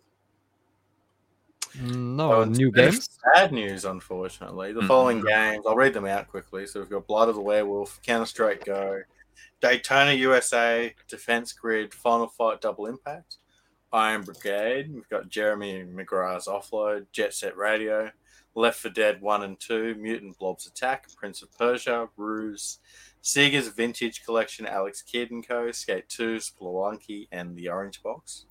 Fortunately, all these games have just been removed from backwards compatibility on the Xbox, so it's um, it's a big blow to the collecting scene, really, because like backwards compatibility was, you know, the best thing that Xbox was doing. Like so And a those lot were all was huge. working. Those were all working, and they, they were all removed them? working, and they're all being pulled. The plugs being pulled on them. Oh god. So the only reason that would make any sense is if those properties are getting sold again somewhere.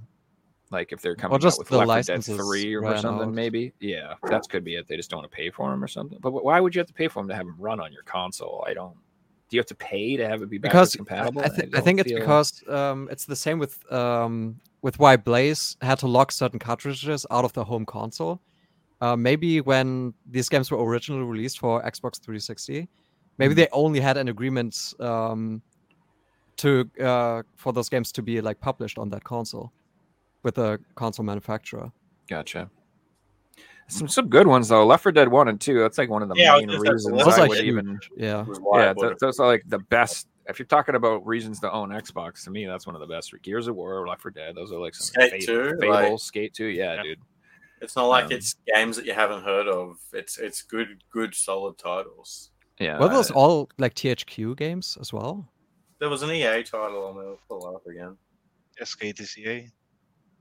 Oh yeah, never mind. That's like the Orange Box. Ubisoft, Prince of Persia, and yeah, the Orange Box is. I mean, like, what's going to happen to Team Fortress Two? Does that mean they're going to turn the servers off? Because I know people are still playing that. Like, On PC, it's still huge. I, I don't know what the player base is on Xbox. On PS3 and on Xbox, there's still communities that are playing TF2, Mm. which is crazy. That sucks. Jet Set Radio's on there too. That's a really good game too. Very disappointing. Feel like um this type of news is going to be common in the past. Like, hey guys, all these games just got removed from the PlayStation Store or the Nintendo Store or the Xbox Store, or these servers went down, and that's just going to be what we have to expect in the future. And it's going to Mhm. come down to like, um, okay, good example. Demon's Souls servers got turned off for PS3. But it's got such a hardcore fan base that there are fan made servers that you can still play the game online with Mhm. people around the world because fans have made their own servers, you know. That is so cool. Yeah, I hope people want to bring back Warhawk and Starhawk and stuff. I think Imagine Mag, yeah. man. Like Mag today makes sense. It was what 500 people online at once. Mhm. Uh, 256 was the max, I think. Yeah, okay, 256, but still, like that sounds like so much fun. Mm. That game was I've heard from so fun. Yeah, I didn't play it. I played it a lot. I, I had like 150, 200 hours or so in that game. And I mean, I mean, even like a year before the service shut down, you could still get like a full 256 player lobby. It would like take a few minutes to like Fill up. um, That's not. fill up. I mean, that's fine though. Yeah. But uh, the thing is, those games they would last like an hour and a half, uh, sometimes. Those were long games I believe uh, it. on gigantic maps. So And you're talking like 2009, 2010. Crazy uh, yeah, I played mostly like 2010, 2011. I played that game. It was, it was so good. It was so good. Yeah, I feel bad for um, people who like grew up during those generations where they had these experience they will not be able to revisit when they're adults. Like we, when we grew up, we're like, I want to be Mario again, and you could go do that no problem. You could get all your old games, play them, Mm. and have the same experiences. What's going to happen when like someone in their 60s like, I want to play Fortnite, and that shit's been shut down for like 20 years. You know what I mean? That's like. Well, not even that, Joe. Like, I- I love PUBG, and I, I can't play bu- PUBG like my old experiences because I They played changed the games. three other people, so I got to get Hmm. those other people all together at the same time. It's just not the same anymore. So already the experience is gone. You know, a Mhm, single mhm. player game with no online mode is always going to be a single player game with no offline mode. It's always going to be that same. Exactly. experience. Like Bloodborne will always be fun. You know what I mean? I don't have to worry about that. So I, I tend to usually collect games like that. Uh, but I do have, you know, Friday the 13th. I have Predator Hunting Grounds. I have Evil Dead. I have those Dead by Daylight type games. I do like them. And um, I'll buy the cheap ones. But like, dude, you seen some of the Dead by Daylight games? How much they cost?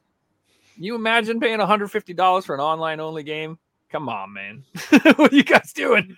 What are you doing? Yeah, it's it's a bad business model because if you look at like Fortnite, the most successful one, or PUBG, or, or PUBG is probably a bad example, but a lot of those games are free, and they make the money in the cosmetics. Mhm. And you understand that you don't have to play these games; you have to spend money. Like it's you spending money never gives you an advantage in the game. It just gives you something that looks different, or different things like that. And that that's what it should be. And these Mhm. companies make a lot of money, so it's So obviously a successful business technique. You know, loot boxes. People love doing that stuff. Oh yeah, Counter Strike. A skin the skin game is insane. Oh my goodness, Mm. my animals are upset. This is the this is the difference with the morning show. They're all like, "I want food. I want to pee. I want to play." They're all sleeping. It's our time. Exactly. What the heck? Guys, I think that brings us to another one of our segments. And that would be show and tell. heck? Dude, we gotta get a new picture, man. We can't keep using that. It's horrifying. So show and tell where we go through our collection and pull out some So really bad. interesting items to It show doesn't you. look anything like me either, by the way. It just looks like some weird dude with you. I know, right? And then a, and a weird collection of FIFA games put in the background. um, Silvan, would you like to go first today, man? Uh, yeah, I also like uh, weird items, also promotional items. So I brought a few of the European promo versions and how they will come. And the most we got are just those jewel cases with the white disc and the red lettering on it. So this version one. We also got them um, with a cover print. Let me open this one.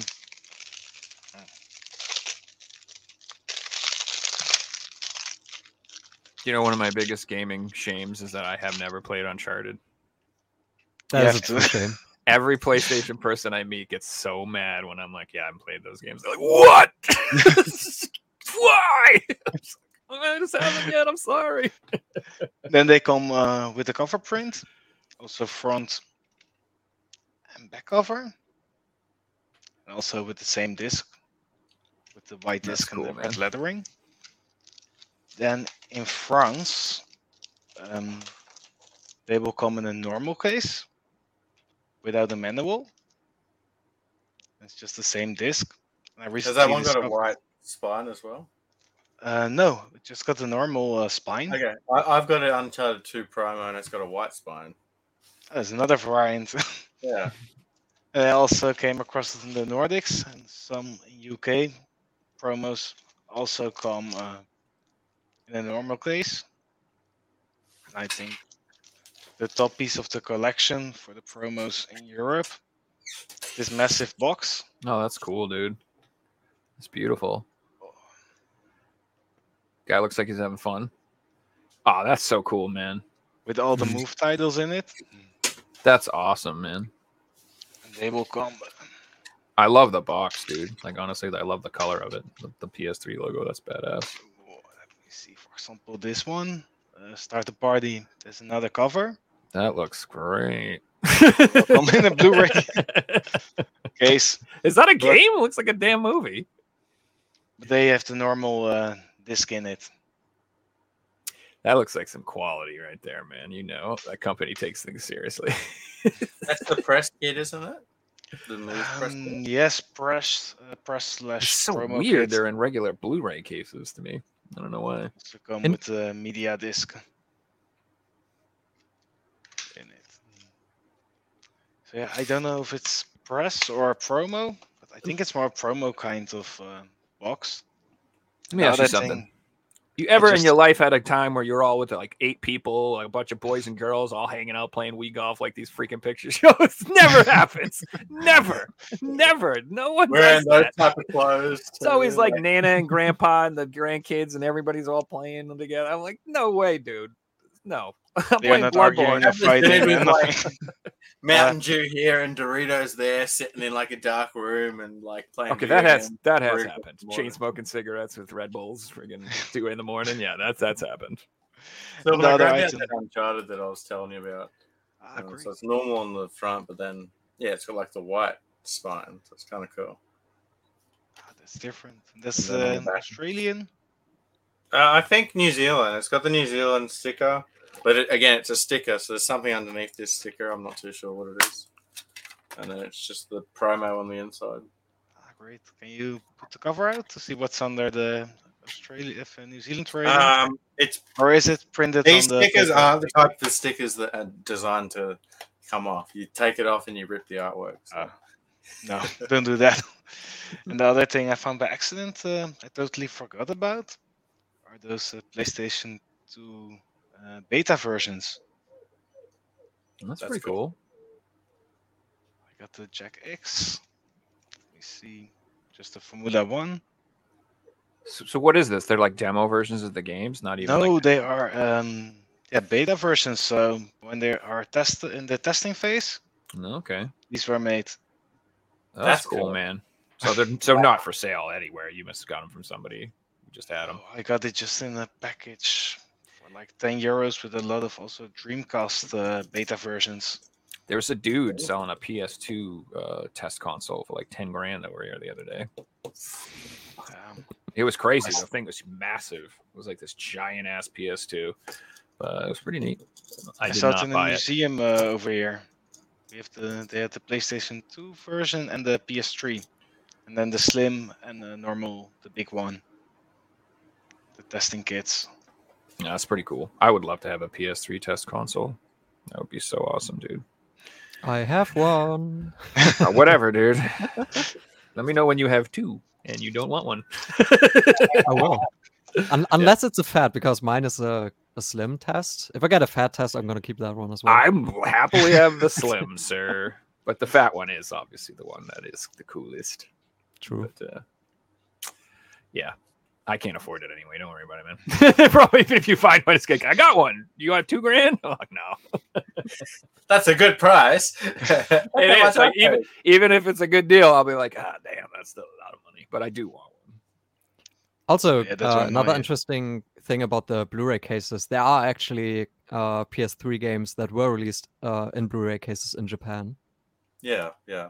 Like the um, uh, the Eureka hybrid 7 DVD Also, for example, cases yeah, yeah. in Blu-rays. I did a video on all the movie packs, and a lot of them are all Blu-ray cases. Like, because that's how they were marketed, as sold as the anime, and like the PS3 game was the second part of the product.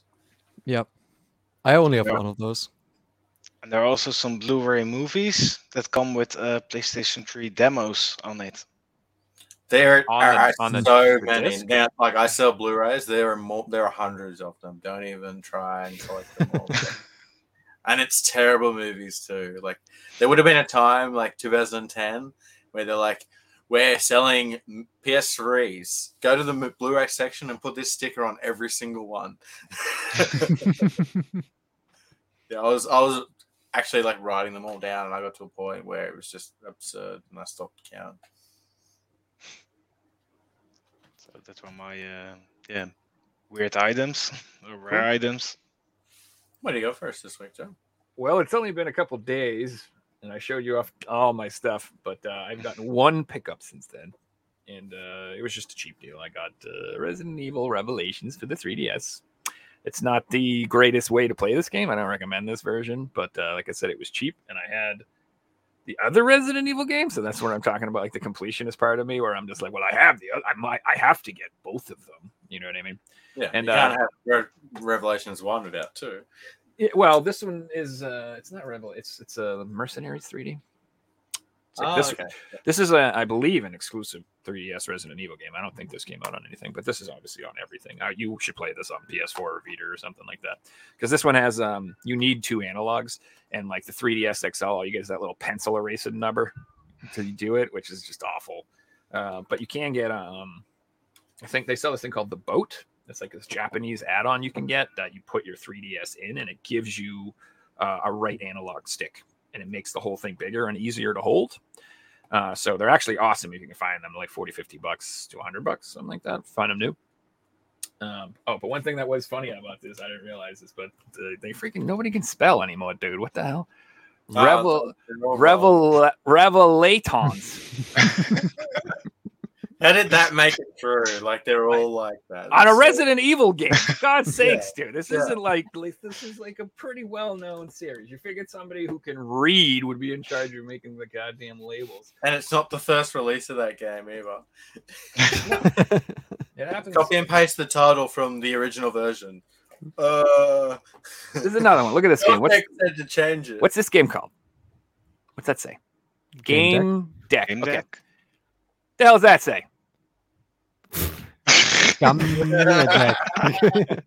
It's like I got this like the same day Sean Powers got it, and I'm like, did I get a cool version? He's like, no, they're all misspelled. I'm like, all right, fair enough. Because when you get something messed up at first, you're like, oh, I might have got some weird, crazy misprint. They're like, no, they're all they're all wrong. Hmm. Like, oh, yeah, that's usually how it goes because they usually have like big runs of prints, and if one is wrong, like the entire print run is gonna be wrong. it's amazing that that happens, but you know, that's life. The chances of one being wrong is like so rare because it would have had to be like It's pretty much impossible. or something. Yeah, it's never going to be one, but there'll be like a hundred, like a box of them that went out wrong or something. Or like if the printer ran out of ink and it's Mhm. like a, a bad printed copy, but they're like, nah, that can go out anyway. Yeah, Did you see the um? Well, Metal Jesus made a video about it, but he there was like a um, ah, which game was it? Uh, there's like a black version for a Switch game that came out uh, for Darksiders. Have you seen it? You know, what I'm talking about like it. Yeah, yeah, instead- yeah, yeah. You know how yeah. all Switch games come in a red case? This one's all black, and the spine's even black. It's like the only one that I that I know of, and it was just as far as I know, like a misprint version of it, and it's pretty cool. And then now they have regular versions you can get, but yeah, if there's like an all black version, it was a misprint. It's kind of cool. Sorry, go ahead. What do you What you got for us? Oh yeah.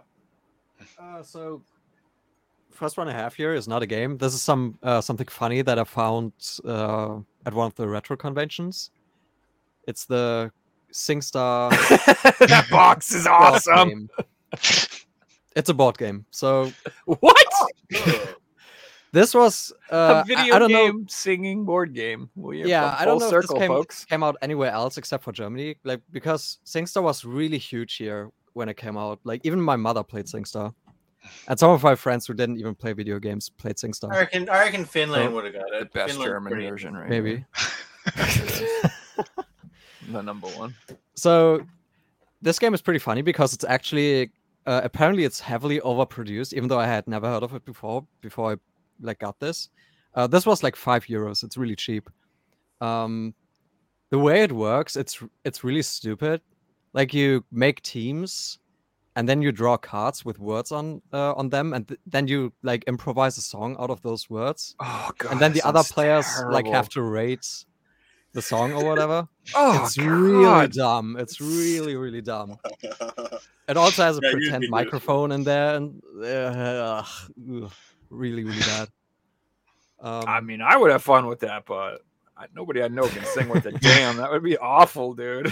It'd be like rating That's- everyone like Simon Cowell. technically, this is probably the cheapest SingStar game you can get, Yeah. even though it's probably the most expensive one to produce. Um, That's awesome.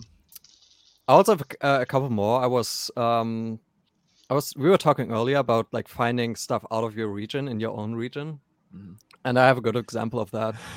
Um, this is this is not PlayStation related, but uh, this is Air Zonk Oh, for the cool. TurboGrafx 16. Yeah, that's like the, Um, the bonk shmup, right? Uh, exactly, yeah. Um, complete copies of this are extremely hard to find. I would Um, say so. There are a couple on American eBay right now. They are uh, a thousand dollars. Um, I got this one from a seller on eBay here here in Germany. They didn't have any other games, like period. They didn't have any other games on their site. They never sold any game before. They just had this. Um, at a one Found euro starting closet. auction. Found I got this for ninety euros Damn, dude. because apparently no one um no one else saw this and the seller also didn't know what it was because they had like 1 euro 60 shipping on it like just because they probably thought this w- would not sell at all. Uh luckily after i asked them they agreed to ship it in a box um like insured with tracking and stuff. So this was like an insane find. I, I still have no idea how they got their hands on this. Like That's guarantee you. They like moved into an apartment and found it in the attic, and they're like, "What the hell is this piece of crap?" Put it on the put it Yeah, on the kinda. It's It's gotta be. Anyway, we'll get rid of it. Nobody has a TurboGrafx 16 shmup and doesn't know. You know, especially if they've won. Nobody bought just that game. Like that doesn't make any sense. Like the cra- the crazy thing is uh the console didn't even come out here so so I, I don't i don't even know how that game made it over here it must have been like some kind of heirloom of a relative from the us Well, Germany, they got all the military bases over there, so I guess They there's do, yeah, probably so- tons of soldiers who leave stuff there for that reason, and weird stuff ends up over there. That's what I think happens with the Japanese stuff. I feel like it's a lot of exchange students, people coming to school, you know, from Japan. They just bring their collections over and they sell it before they leave. Th- they don't want to pay to ship it back. i think that's why we have an overabundance of north american super nintendo games actually here um because Makes sense. those came out like in the early 90s when there was still a much bigger military presence of the us in western germany um but since a lot of them uh, all of those bases just got um uh, given over by, to the germans but basically You, um, you might need us back. Yeah, and the NTSC ones were uh, a lot cheaper in America than here in Europe.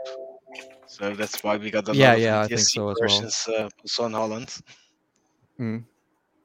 Um i have one last uh one That's like my Is it um, better than the shmup from a Turbo Game? That was amazing, man.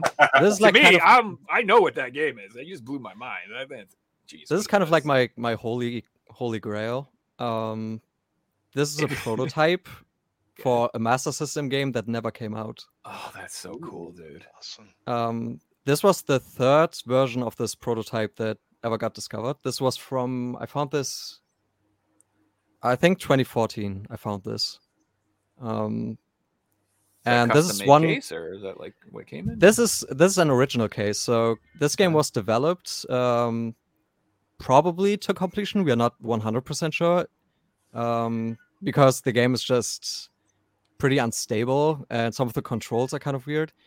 Um, this is basically the same game as the Big Nose game on NES, the unlicensed one from Camerica. Um, Yo, you gotta give that to and- strictly limited and make them let them make it into a real game, bro. exactly. Literally, yeah. And- They will. They they they're charging forty dollars, fifty dollars for parasol sales right now. So Yeah. You get a free one in the deal and collect.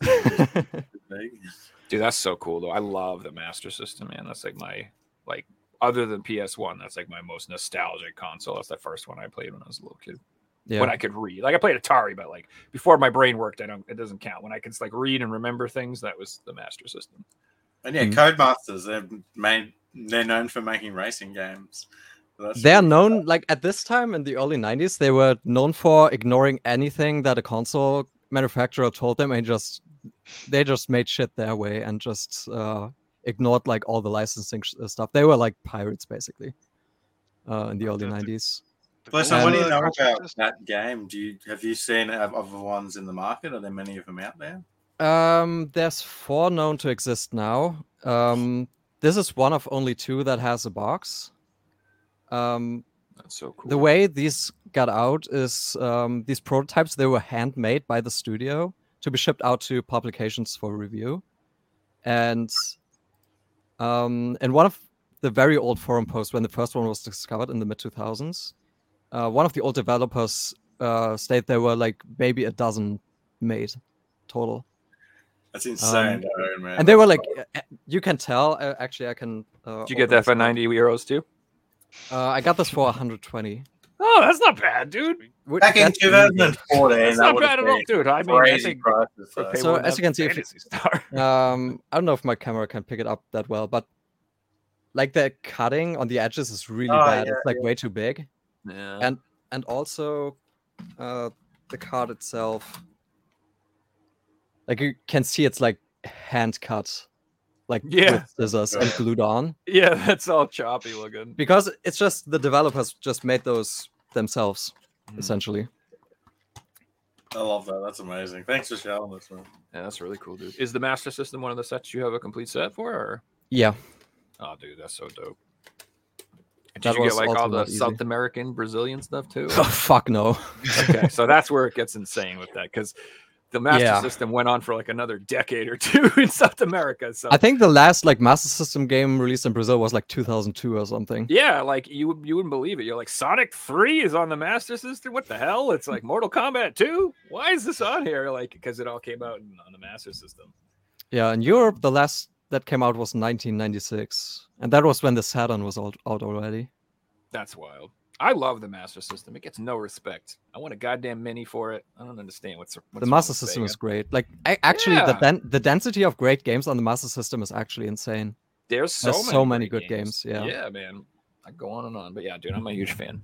You know, Yeah, even even like I think there's Nintendo has a much bigger library. I feel, but like there's a lot of crap on it. I don't feel like you said. I think the Master System doesn't. It has a lot of good games on it. So it has probably the best version, like the, maybe the second best version of Ms. Pac-Man after the Super Nintendo version. Super Nintendo one's the, is awesome. Yeah, dude, Yeah. I love the Double Dragon on Master System. I like it way better than the NES version. Um, Mm, yeah. Gosh, there's a few games I'm trying to remember. And Enduro Racer is like better than Excitebike in my opinion. I agree. Yeah, I, I like Hang On and everything too. Yeah, games are Jumping systems. I was um on Facebook this morning and I seen a TurboGrafx game for sale that, that blew me away. Uh, Magical Chase, thirty thousand. Oh, forget it. That's the Oh, most yeah. expensive one. Like, That's the most expensive Absolutely game. on- insane. You know, like yeah. Dude, Um, I'm gonna just Shmups. things Shmups that I are pulled out of the collection. So um, in Brazil, the um, Saint Seiya games all got slipcovers. Uh, well, there's three slipcovers. There's three different games. So two of them for, were for the same game. So for Brave Soldiers, we got a blue slipcover That is and really cool looking. red one. Modis excluyo. Yes, the red one. Cavalier de Zodiaco. Uh, so these are both pretty hard to find. If you're not in Brazil, it's going to be pretty hard to find. But there was a third one released which only has 500 copies made, um, and a lot of them were given out to people of the media and stuff. So the purple one is really hard to find, and this one was for um, so, Soldier's Soul, I believe. Yeah, I think so. Armored of Soldiers, which was the harder game to get as well. Um, yeah, so this is the holy grail of the slip covers of the trilogy. That a nice series has been going mate. on for a lot longer than people think. By the way, there's a game on NES even for that Yeah, series. The Chevalier crazy. du Zodiac. It was only released in uh, France as well. Yeah, we I'm the assuming this is based on an, an anime of the same name too, right? Yeah, yeah. Japan gets 50 versions of every game, and we get like the four best. like it's great. Like to the Tales games, it's like so many that came out in Japan that we didn't get. So annoying. Yeah, but then North America got Tales games on PS1 that PAL didn't get to. So That's true. Tales Yep. of Destiny 1 and 2. then I put out some PS2 games in the collection. Um, there's nothing too special about them, but they've got a really good story. Actually, they, they are pretty special, but they've got a, a good story attached to them too. I, I say like normal standard like releases aren't special because like I think it's of a special game being like a promo or a slipcover or something. Hey, It mine says special. Revelatons. It was special.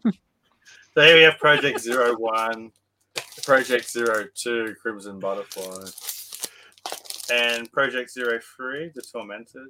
And why they're special to me is how I came across them. And I was um, picking up some PS3 games one day on Facebook for like five dollars each, and um, the guy invited me in. He was a gamer, and we are chatting for a while. And he had stacks of games just everywhere throughout the house. And I was looking at a couple of things, and he's like, "Yeah, I'm getting into selling them. I I was a gamer 20 years ago, but I've got out of it. And um, the Project Zero games caught my eyes, and I'm like, oh, like I, I didn't really know much about the series. I'm not really a big horror person, but um, obviously I'm a collector, so I know that they're collectible. And um, I'm like, oh, they're pretty cool. I'd be interested in them. He, he laughed at me, and he's like, oh, you're not getting them for five bucks each. And he's like, but make me an offer. So I just threw out 80 bucks because in my head, I'm like, they're at least $50 games each, you know. Um, and he's like, "Yep, sounds good." So I gave him eighty bucks. I went in the car. I looked him up, and Yeah, they're like, more more than 50 each. They're like one hundred and fifty dollar each games Mhm. over here, especially the third one being the Australian copy. They're all like, absolutely mint copies. He bought them all brand new, played them himself, and looked after his stuff. So. Yeah, I got the trilogy for eighty bucks. It was a I, cou- I couldn't even tell you the PS3 games I picked up that day. So Yeah, that's so. I don't know about you guys, but like I remember, like I said, when I was collecting pre-COVID, I was never in a rush to buy stuff, and I had Fatal Frame one and two, which is what they call it over here, Fatal Frame, and I never bought three because I was like, eh, I'll get it, I'll pick it up, no worries, no worries. And then freaking COVID happened, and then I ended up, I think I I spent like 80, 90 on just three to complete my little set because I had waited and the price went so up like crazy but that's that's one of the things I mean by like having a subset or collect. Like I have to finish the set. There's no way I can have one and two on the shelf and not three. Like I I would have to sell one and two or get three. I cannot have it like that. I uh, I'm with you. That's how my brain works. It's either I, I get the set or I sell them. yeah, dude. I have I have Legend of Heroes one and two on PSP, and I don't have three. And that stupid game is so expensive, dude. I'm like, God dang, man. So I don't know. I might have to sell one and two. I don't know if I'm going to pull the trigger on the Songs of the Ocean or whatever it's called. It's it is really rare and really expensive. So I don't know. You got an extra copy, Bill? I know you're. nah. I've got some from um, Pavel actually. So um, just talking about playing PS1 games, when you're playing the army games, and then you go back and play them today, and this is what they. yeah, And this is true for racing games and all different type of PS1 games. yeah. Before facial animations existed. And then we've got, that's him, Dad. Get him. We've got the Ninja Turtles. I like it. Yeah, one other thing I've got to tell you guys about is um, so these prints are from Gaming Gallery AU, and I've actually teamed up with Gaming Gallery AU as an affili- affiliation. Uh, so if you guys are interested in these prints, um, there is a link to the website below. You can use the code FIGSY10, all capital letters, and it'll give you 10% off your purchase. And a little bit goes directly to me. So if you want to support me and get one of these prints yourself, uh, feel free to. They're full canvas prints. They're really cool. and there's all like AAA games, so you can get Pokemon games, Mario games, um, The Simpsons Hit and Run, and the cool part is that the one that you're seeing in there is actually the game from my collection. I took photos of, pulled the artwork out, and took the photos and sent them to them. So um, you will have the Australian labels on the games as well, which is really cool. Yeah, so it is Figsy ten, you get ten percent off. Yeah, I thought that was kind of cool.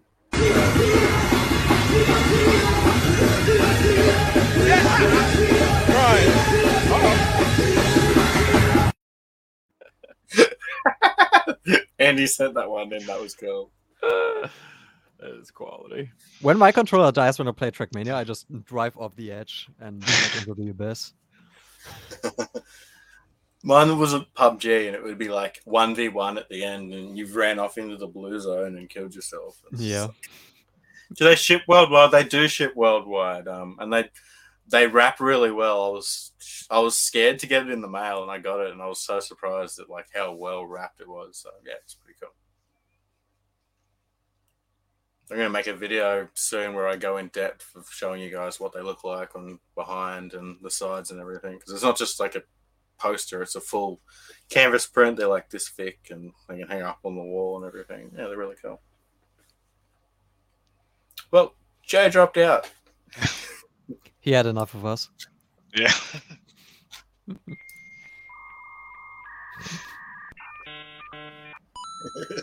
I don't know why that keeps happening. That's the um the cats and the dogs pulling out the um Yeah. Board of the walls. Could be the terabytes of porn I'm downloading. But Well, listen, I had a question for you, man. Mhm. Uh, so I was checking out your collection and the Interton VC four thousand. You were missing one game for. Yeah. that is That uh, that console. I, I talked about it a little bit when uh, when I was on the podcast last time. Um, that's like a German developed console um, from the Atari era as well. uh, they made down under. they made 37 games. Uh, a couple of them are really hard to find. Um, a lot of those consoles like follow the exact same principle collecting wise. There's a bunch of games that are really cheap that uh, everyone has, and then there's like four or five games that are insanely like expensive. hundred x the find. price. Yeah, yeah. And then one game that's like ten grand that like no one owns. exactly. Yeah, I'm. it's luckily for that uh, for those consoles, it's not that bad because not many people collect them in the first place. Um, I think a fly just went over my window. yeah, I saw that. had me black for like a millisecond. Mutara! Sorry. Uh, but yeah, that that last game, I've been missing that for for when did I get the last game? Like at the beginning of COVID, I think. So just over three years, I've been missing that last game. And with those, it's not a question of money; it's a question of actually finding the game anywhere. Mhm. And I just have I just haven't seen a copy in three years. and it, it was only released in do. Germany, obviously, and you know you're in. Uh, it was also released in Spain, but um, and the UK as well, but in more limited quantities. So I don't have any hopes of finding a copy Yeah. there. What kind Um, of system is it? I wanted to like ask a- about the um, PC or- convention. Sorry, Joe, you going? No, I'm sorry. What kind of is it? Like a home PC? Like a like a? Uh, no, it's a it's it's a console, just like uh, an Atari would be, um, Okay. with cartridges. Um, it's just not as good. yeah, fair enough. Sorry. Actually, I can maybe show you. Um, Later, Mike. So the the boxes for these are pretty pretty Oh, big are actually. cool. If you like compare them to like TurboGrafx boxes, they are quite a bit bigger. Um, and they like fold open like this. It's cool. And then there's the Oh, card that's here, and then and then they double fold and Ah. function as a manual. Which I'm sure you need.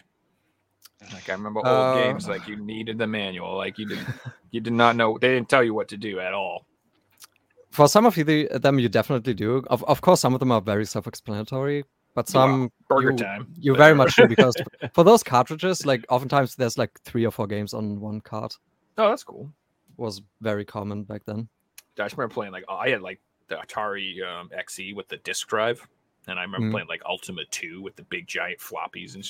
And I had like printouts and stuff that I had to find online and read stuff and the manuals and like yeah, I oh man, those games were so hard back in the day because like you just didn't know what to do and like especially RPGs. I don't know if you guys when you were kids like if, how many times were you in an RPG where you're just like I don't know where to go. Like, I didn't just play RPGs wandering as a kid, around. so I Oh, avoided Did you that. ever play RPGs as a kid that you spent years to finish it because you just got stuck at a point and like it took years to get Mhm. past it? Yeah. I've been And there. the problem sorry, go ahead. we got over here is that yeah, we speak Dutch and every game we get is in English. So when I was, I think, four or five years old, I got Pokemon Blue. I completed the game, but I can't read anything on the screen. it's just trying and trying and trying to go over there, to fly over there, to Oh, that's complete the tough. games. That's so tough. You like literally don't know where to go or even who to talk to or what you're doing. It was also with Zelda Ocarina of Time. Like I couldn't read English at the time, but I finished the game. But it's How the heck do you do When I that? think back. I can barely finish it in English and I know how to read it. I don't know. That's one of the like, advantages here because what the words look like, not the actual words and everything. Mm. that's one of the advantages here because uh, the German market is so big. Uh, even during the NES era, games were translated. At least the big ones, like Ducktales, like Legend of Zelda. Those have German text in the game, and even all the all the about, Super uh, Nintendo RPGs as well. You're telling us about a big convention that you went to recently. Uh, it wasn't like super big, but um, like compared to the uh, ones in the US, it's like tiny. But um, uh, I went to a small like retro convention thing. Uh, spent some money on stuff that I thought I would not buy. Hmm. As usual with those, um, I never find the stuff I'm looking for, and I always find other stuff. Start new quests and adventures and things like that. I found 3DO games. Like, that's just Whoa.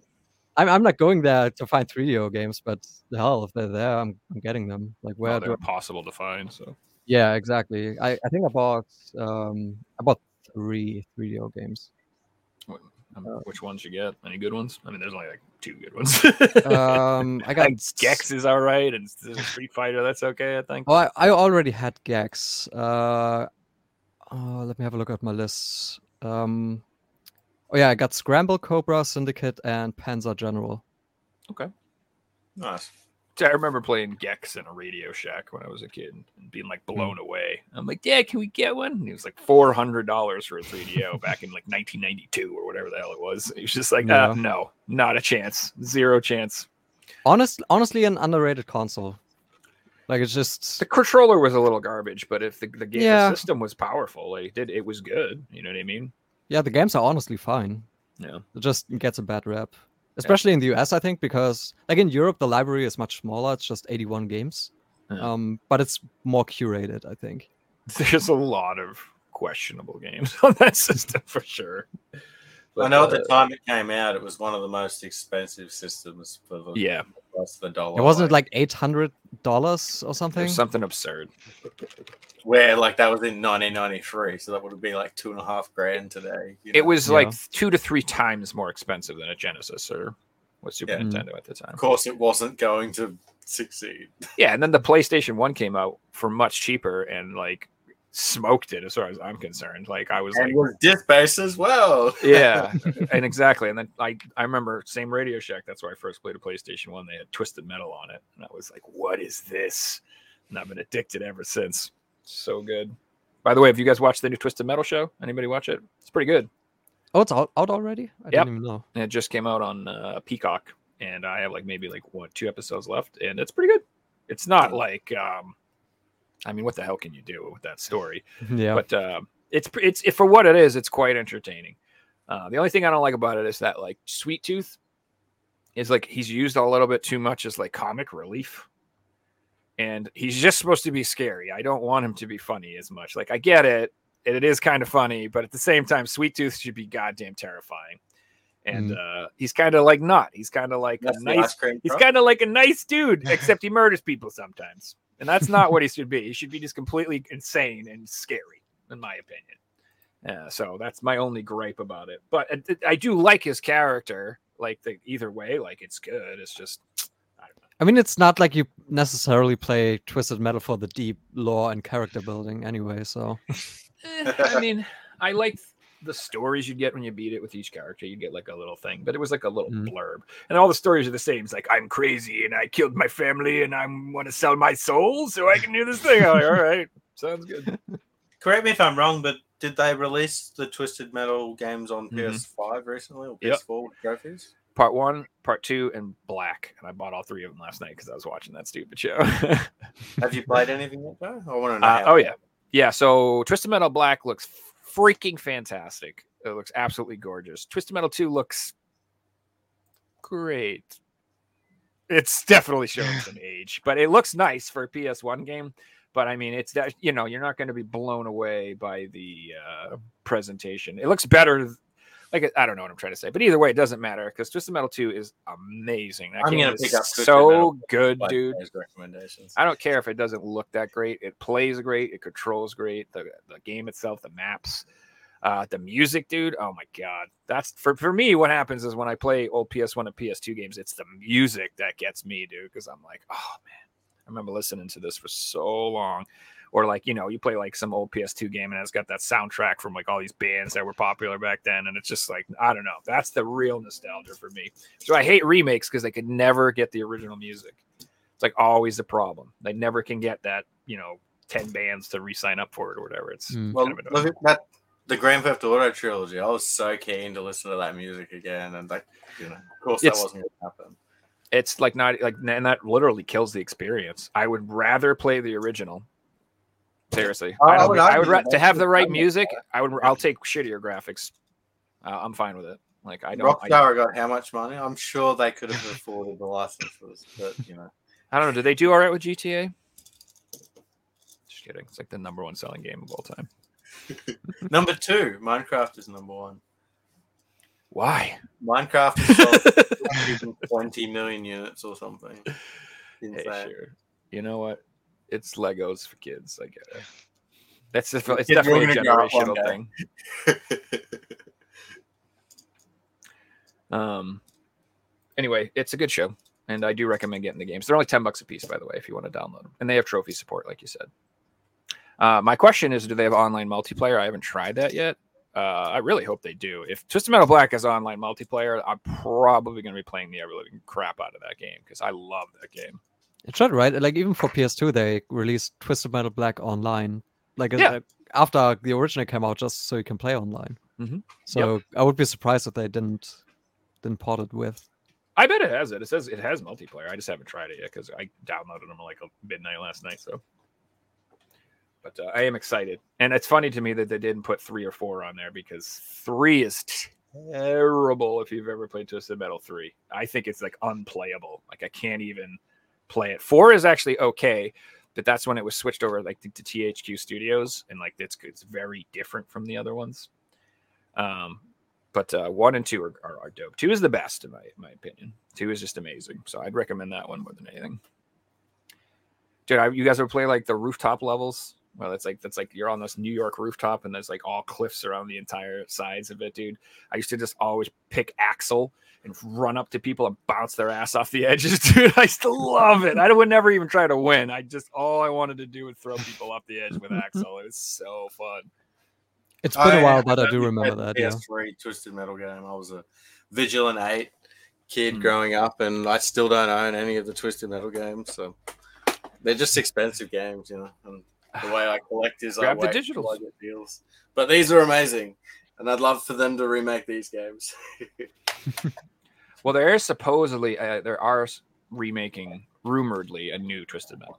That is supposed to actually happen on PS. I've heard that as well. Yeah. Yes. Now, what I want, I've said this before too, is what I want is I want a Twisted Metal game that has PSVR two support, so that I could get, you know, a nice steering wheel rig set up, put the helmet on, and play Twisted Metal, and freaking drive around and shoot people with missiles. Oh my god, that'd be so fun, man. that sounds awesome. dude it, uh, it would be so dope but uh we'll see and then, you know they need something to revitalize it like the, the one on ps3 was a great is a good game but it just didn't really do well people didn't seem to be that interested so i think they need to do something to make it I think the genre just kind of died. Like car Mm. combat games in general, like just Yeah. haven't been doing well at all.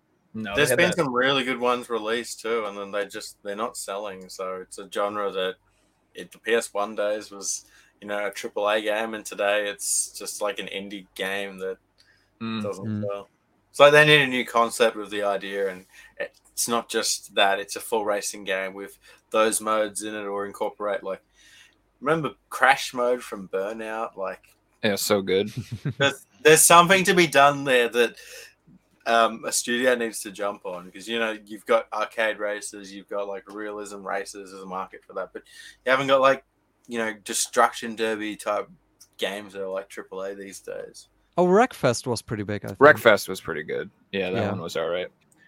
Um, but I don't think it was like a huge AAA experience or anything. It like was that. still a clearance title at some point. Yeah. you know. Then they came out with Destruction All Stars, and that did not do well. But that's a good game. Like that's Yeah. it's a shame because it is a really It's fun. Yeah, I played it with my buddies, and I, I enjoyed it. Well, Rocket League is probably the one. Yeah, and Andy's nailed it. Yeah, that's not like car combat. That's like soccer. But it's its own thing. I said soccer. God damn it! I don't care what you guys think. football. oh man. Well, guys, it's been two hours. Sebastian, listener, it's been wonderful having you guys back on the show. We'll definitely get you guys back on now that we've got this EU time slot. And if there's any more Europeans that want to get involved, send me a message. Um, Absolutely. guys, this Thursday slash Friday for Australians, we have another North American show. Uh, this week we've got AJ and Lee both coming back on the show, so it should be really fun to see those guys again. Both of them are undefeated in the quiz. Joe's on a bit of a winning streak, so it could be. Bring it! No, I'm just kidding. I'm not gonna Hey, beat AJ. Anything you guys want to say before we Lee. end the show? Uh, no, just thanks for having me again, and I'm looking forward to coming back um, at some point when there's a slot open. Cool. Yeah, definitely. We'll get more than like. we I'm happy to have four, five, six people on at once. You know, as long as we can keep the conversations going and not interrupt each other, we'll keep it as many people as possible. Makes the um, segments more fun as well. Mhm. And thanks to all you guys for watching and participating in the quiz. We're um, we're trying to get chat more involved in the show now too. So um, yeah, thanks to all, all you guys for um commenting and watching. Mhm. And- And one more thing I want to say too is uh, this new song that I made. I am gonna make a new video for it, a new intro. So if anybody, if Silvan, um, you know, Bell, anybody wants to submit footage for the intro, and like have it, you know, be prepared so it looks good the way you want it to look, instead of you like picking your nose and I just chose that. Um, you should uh, send me some footage, either showing off your stuff or singing the chorus or whatever. Like literally anybody who's ever been on the show, get in touch with me or Figsy and, and send me uh, some footage, and I'll make a new intro and put you in it. Now, the new song's awesome, by the way. I've, I've played it probably like 50 Yep. times already, Joe. Oh, cool, man. I'm glad you guys like it. Yeah, it was nice to dust off the old Marshall, man. I haven't turned that thing on in like years. Ooh, baby. So it was it was fun. Well, thanks for watching, everyone, and we'll see you guys soon. Have a good night, everyone.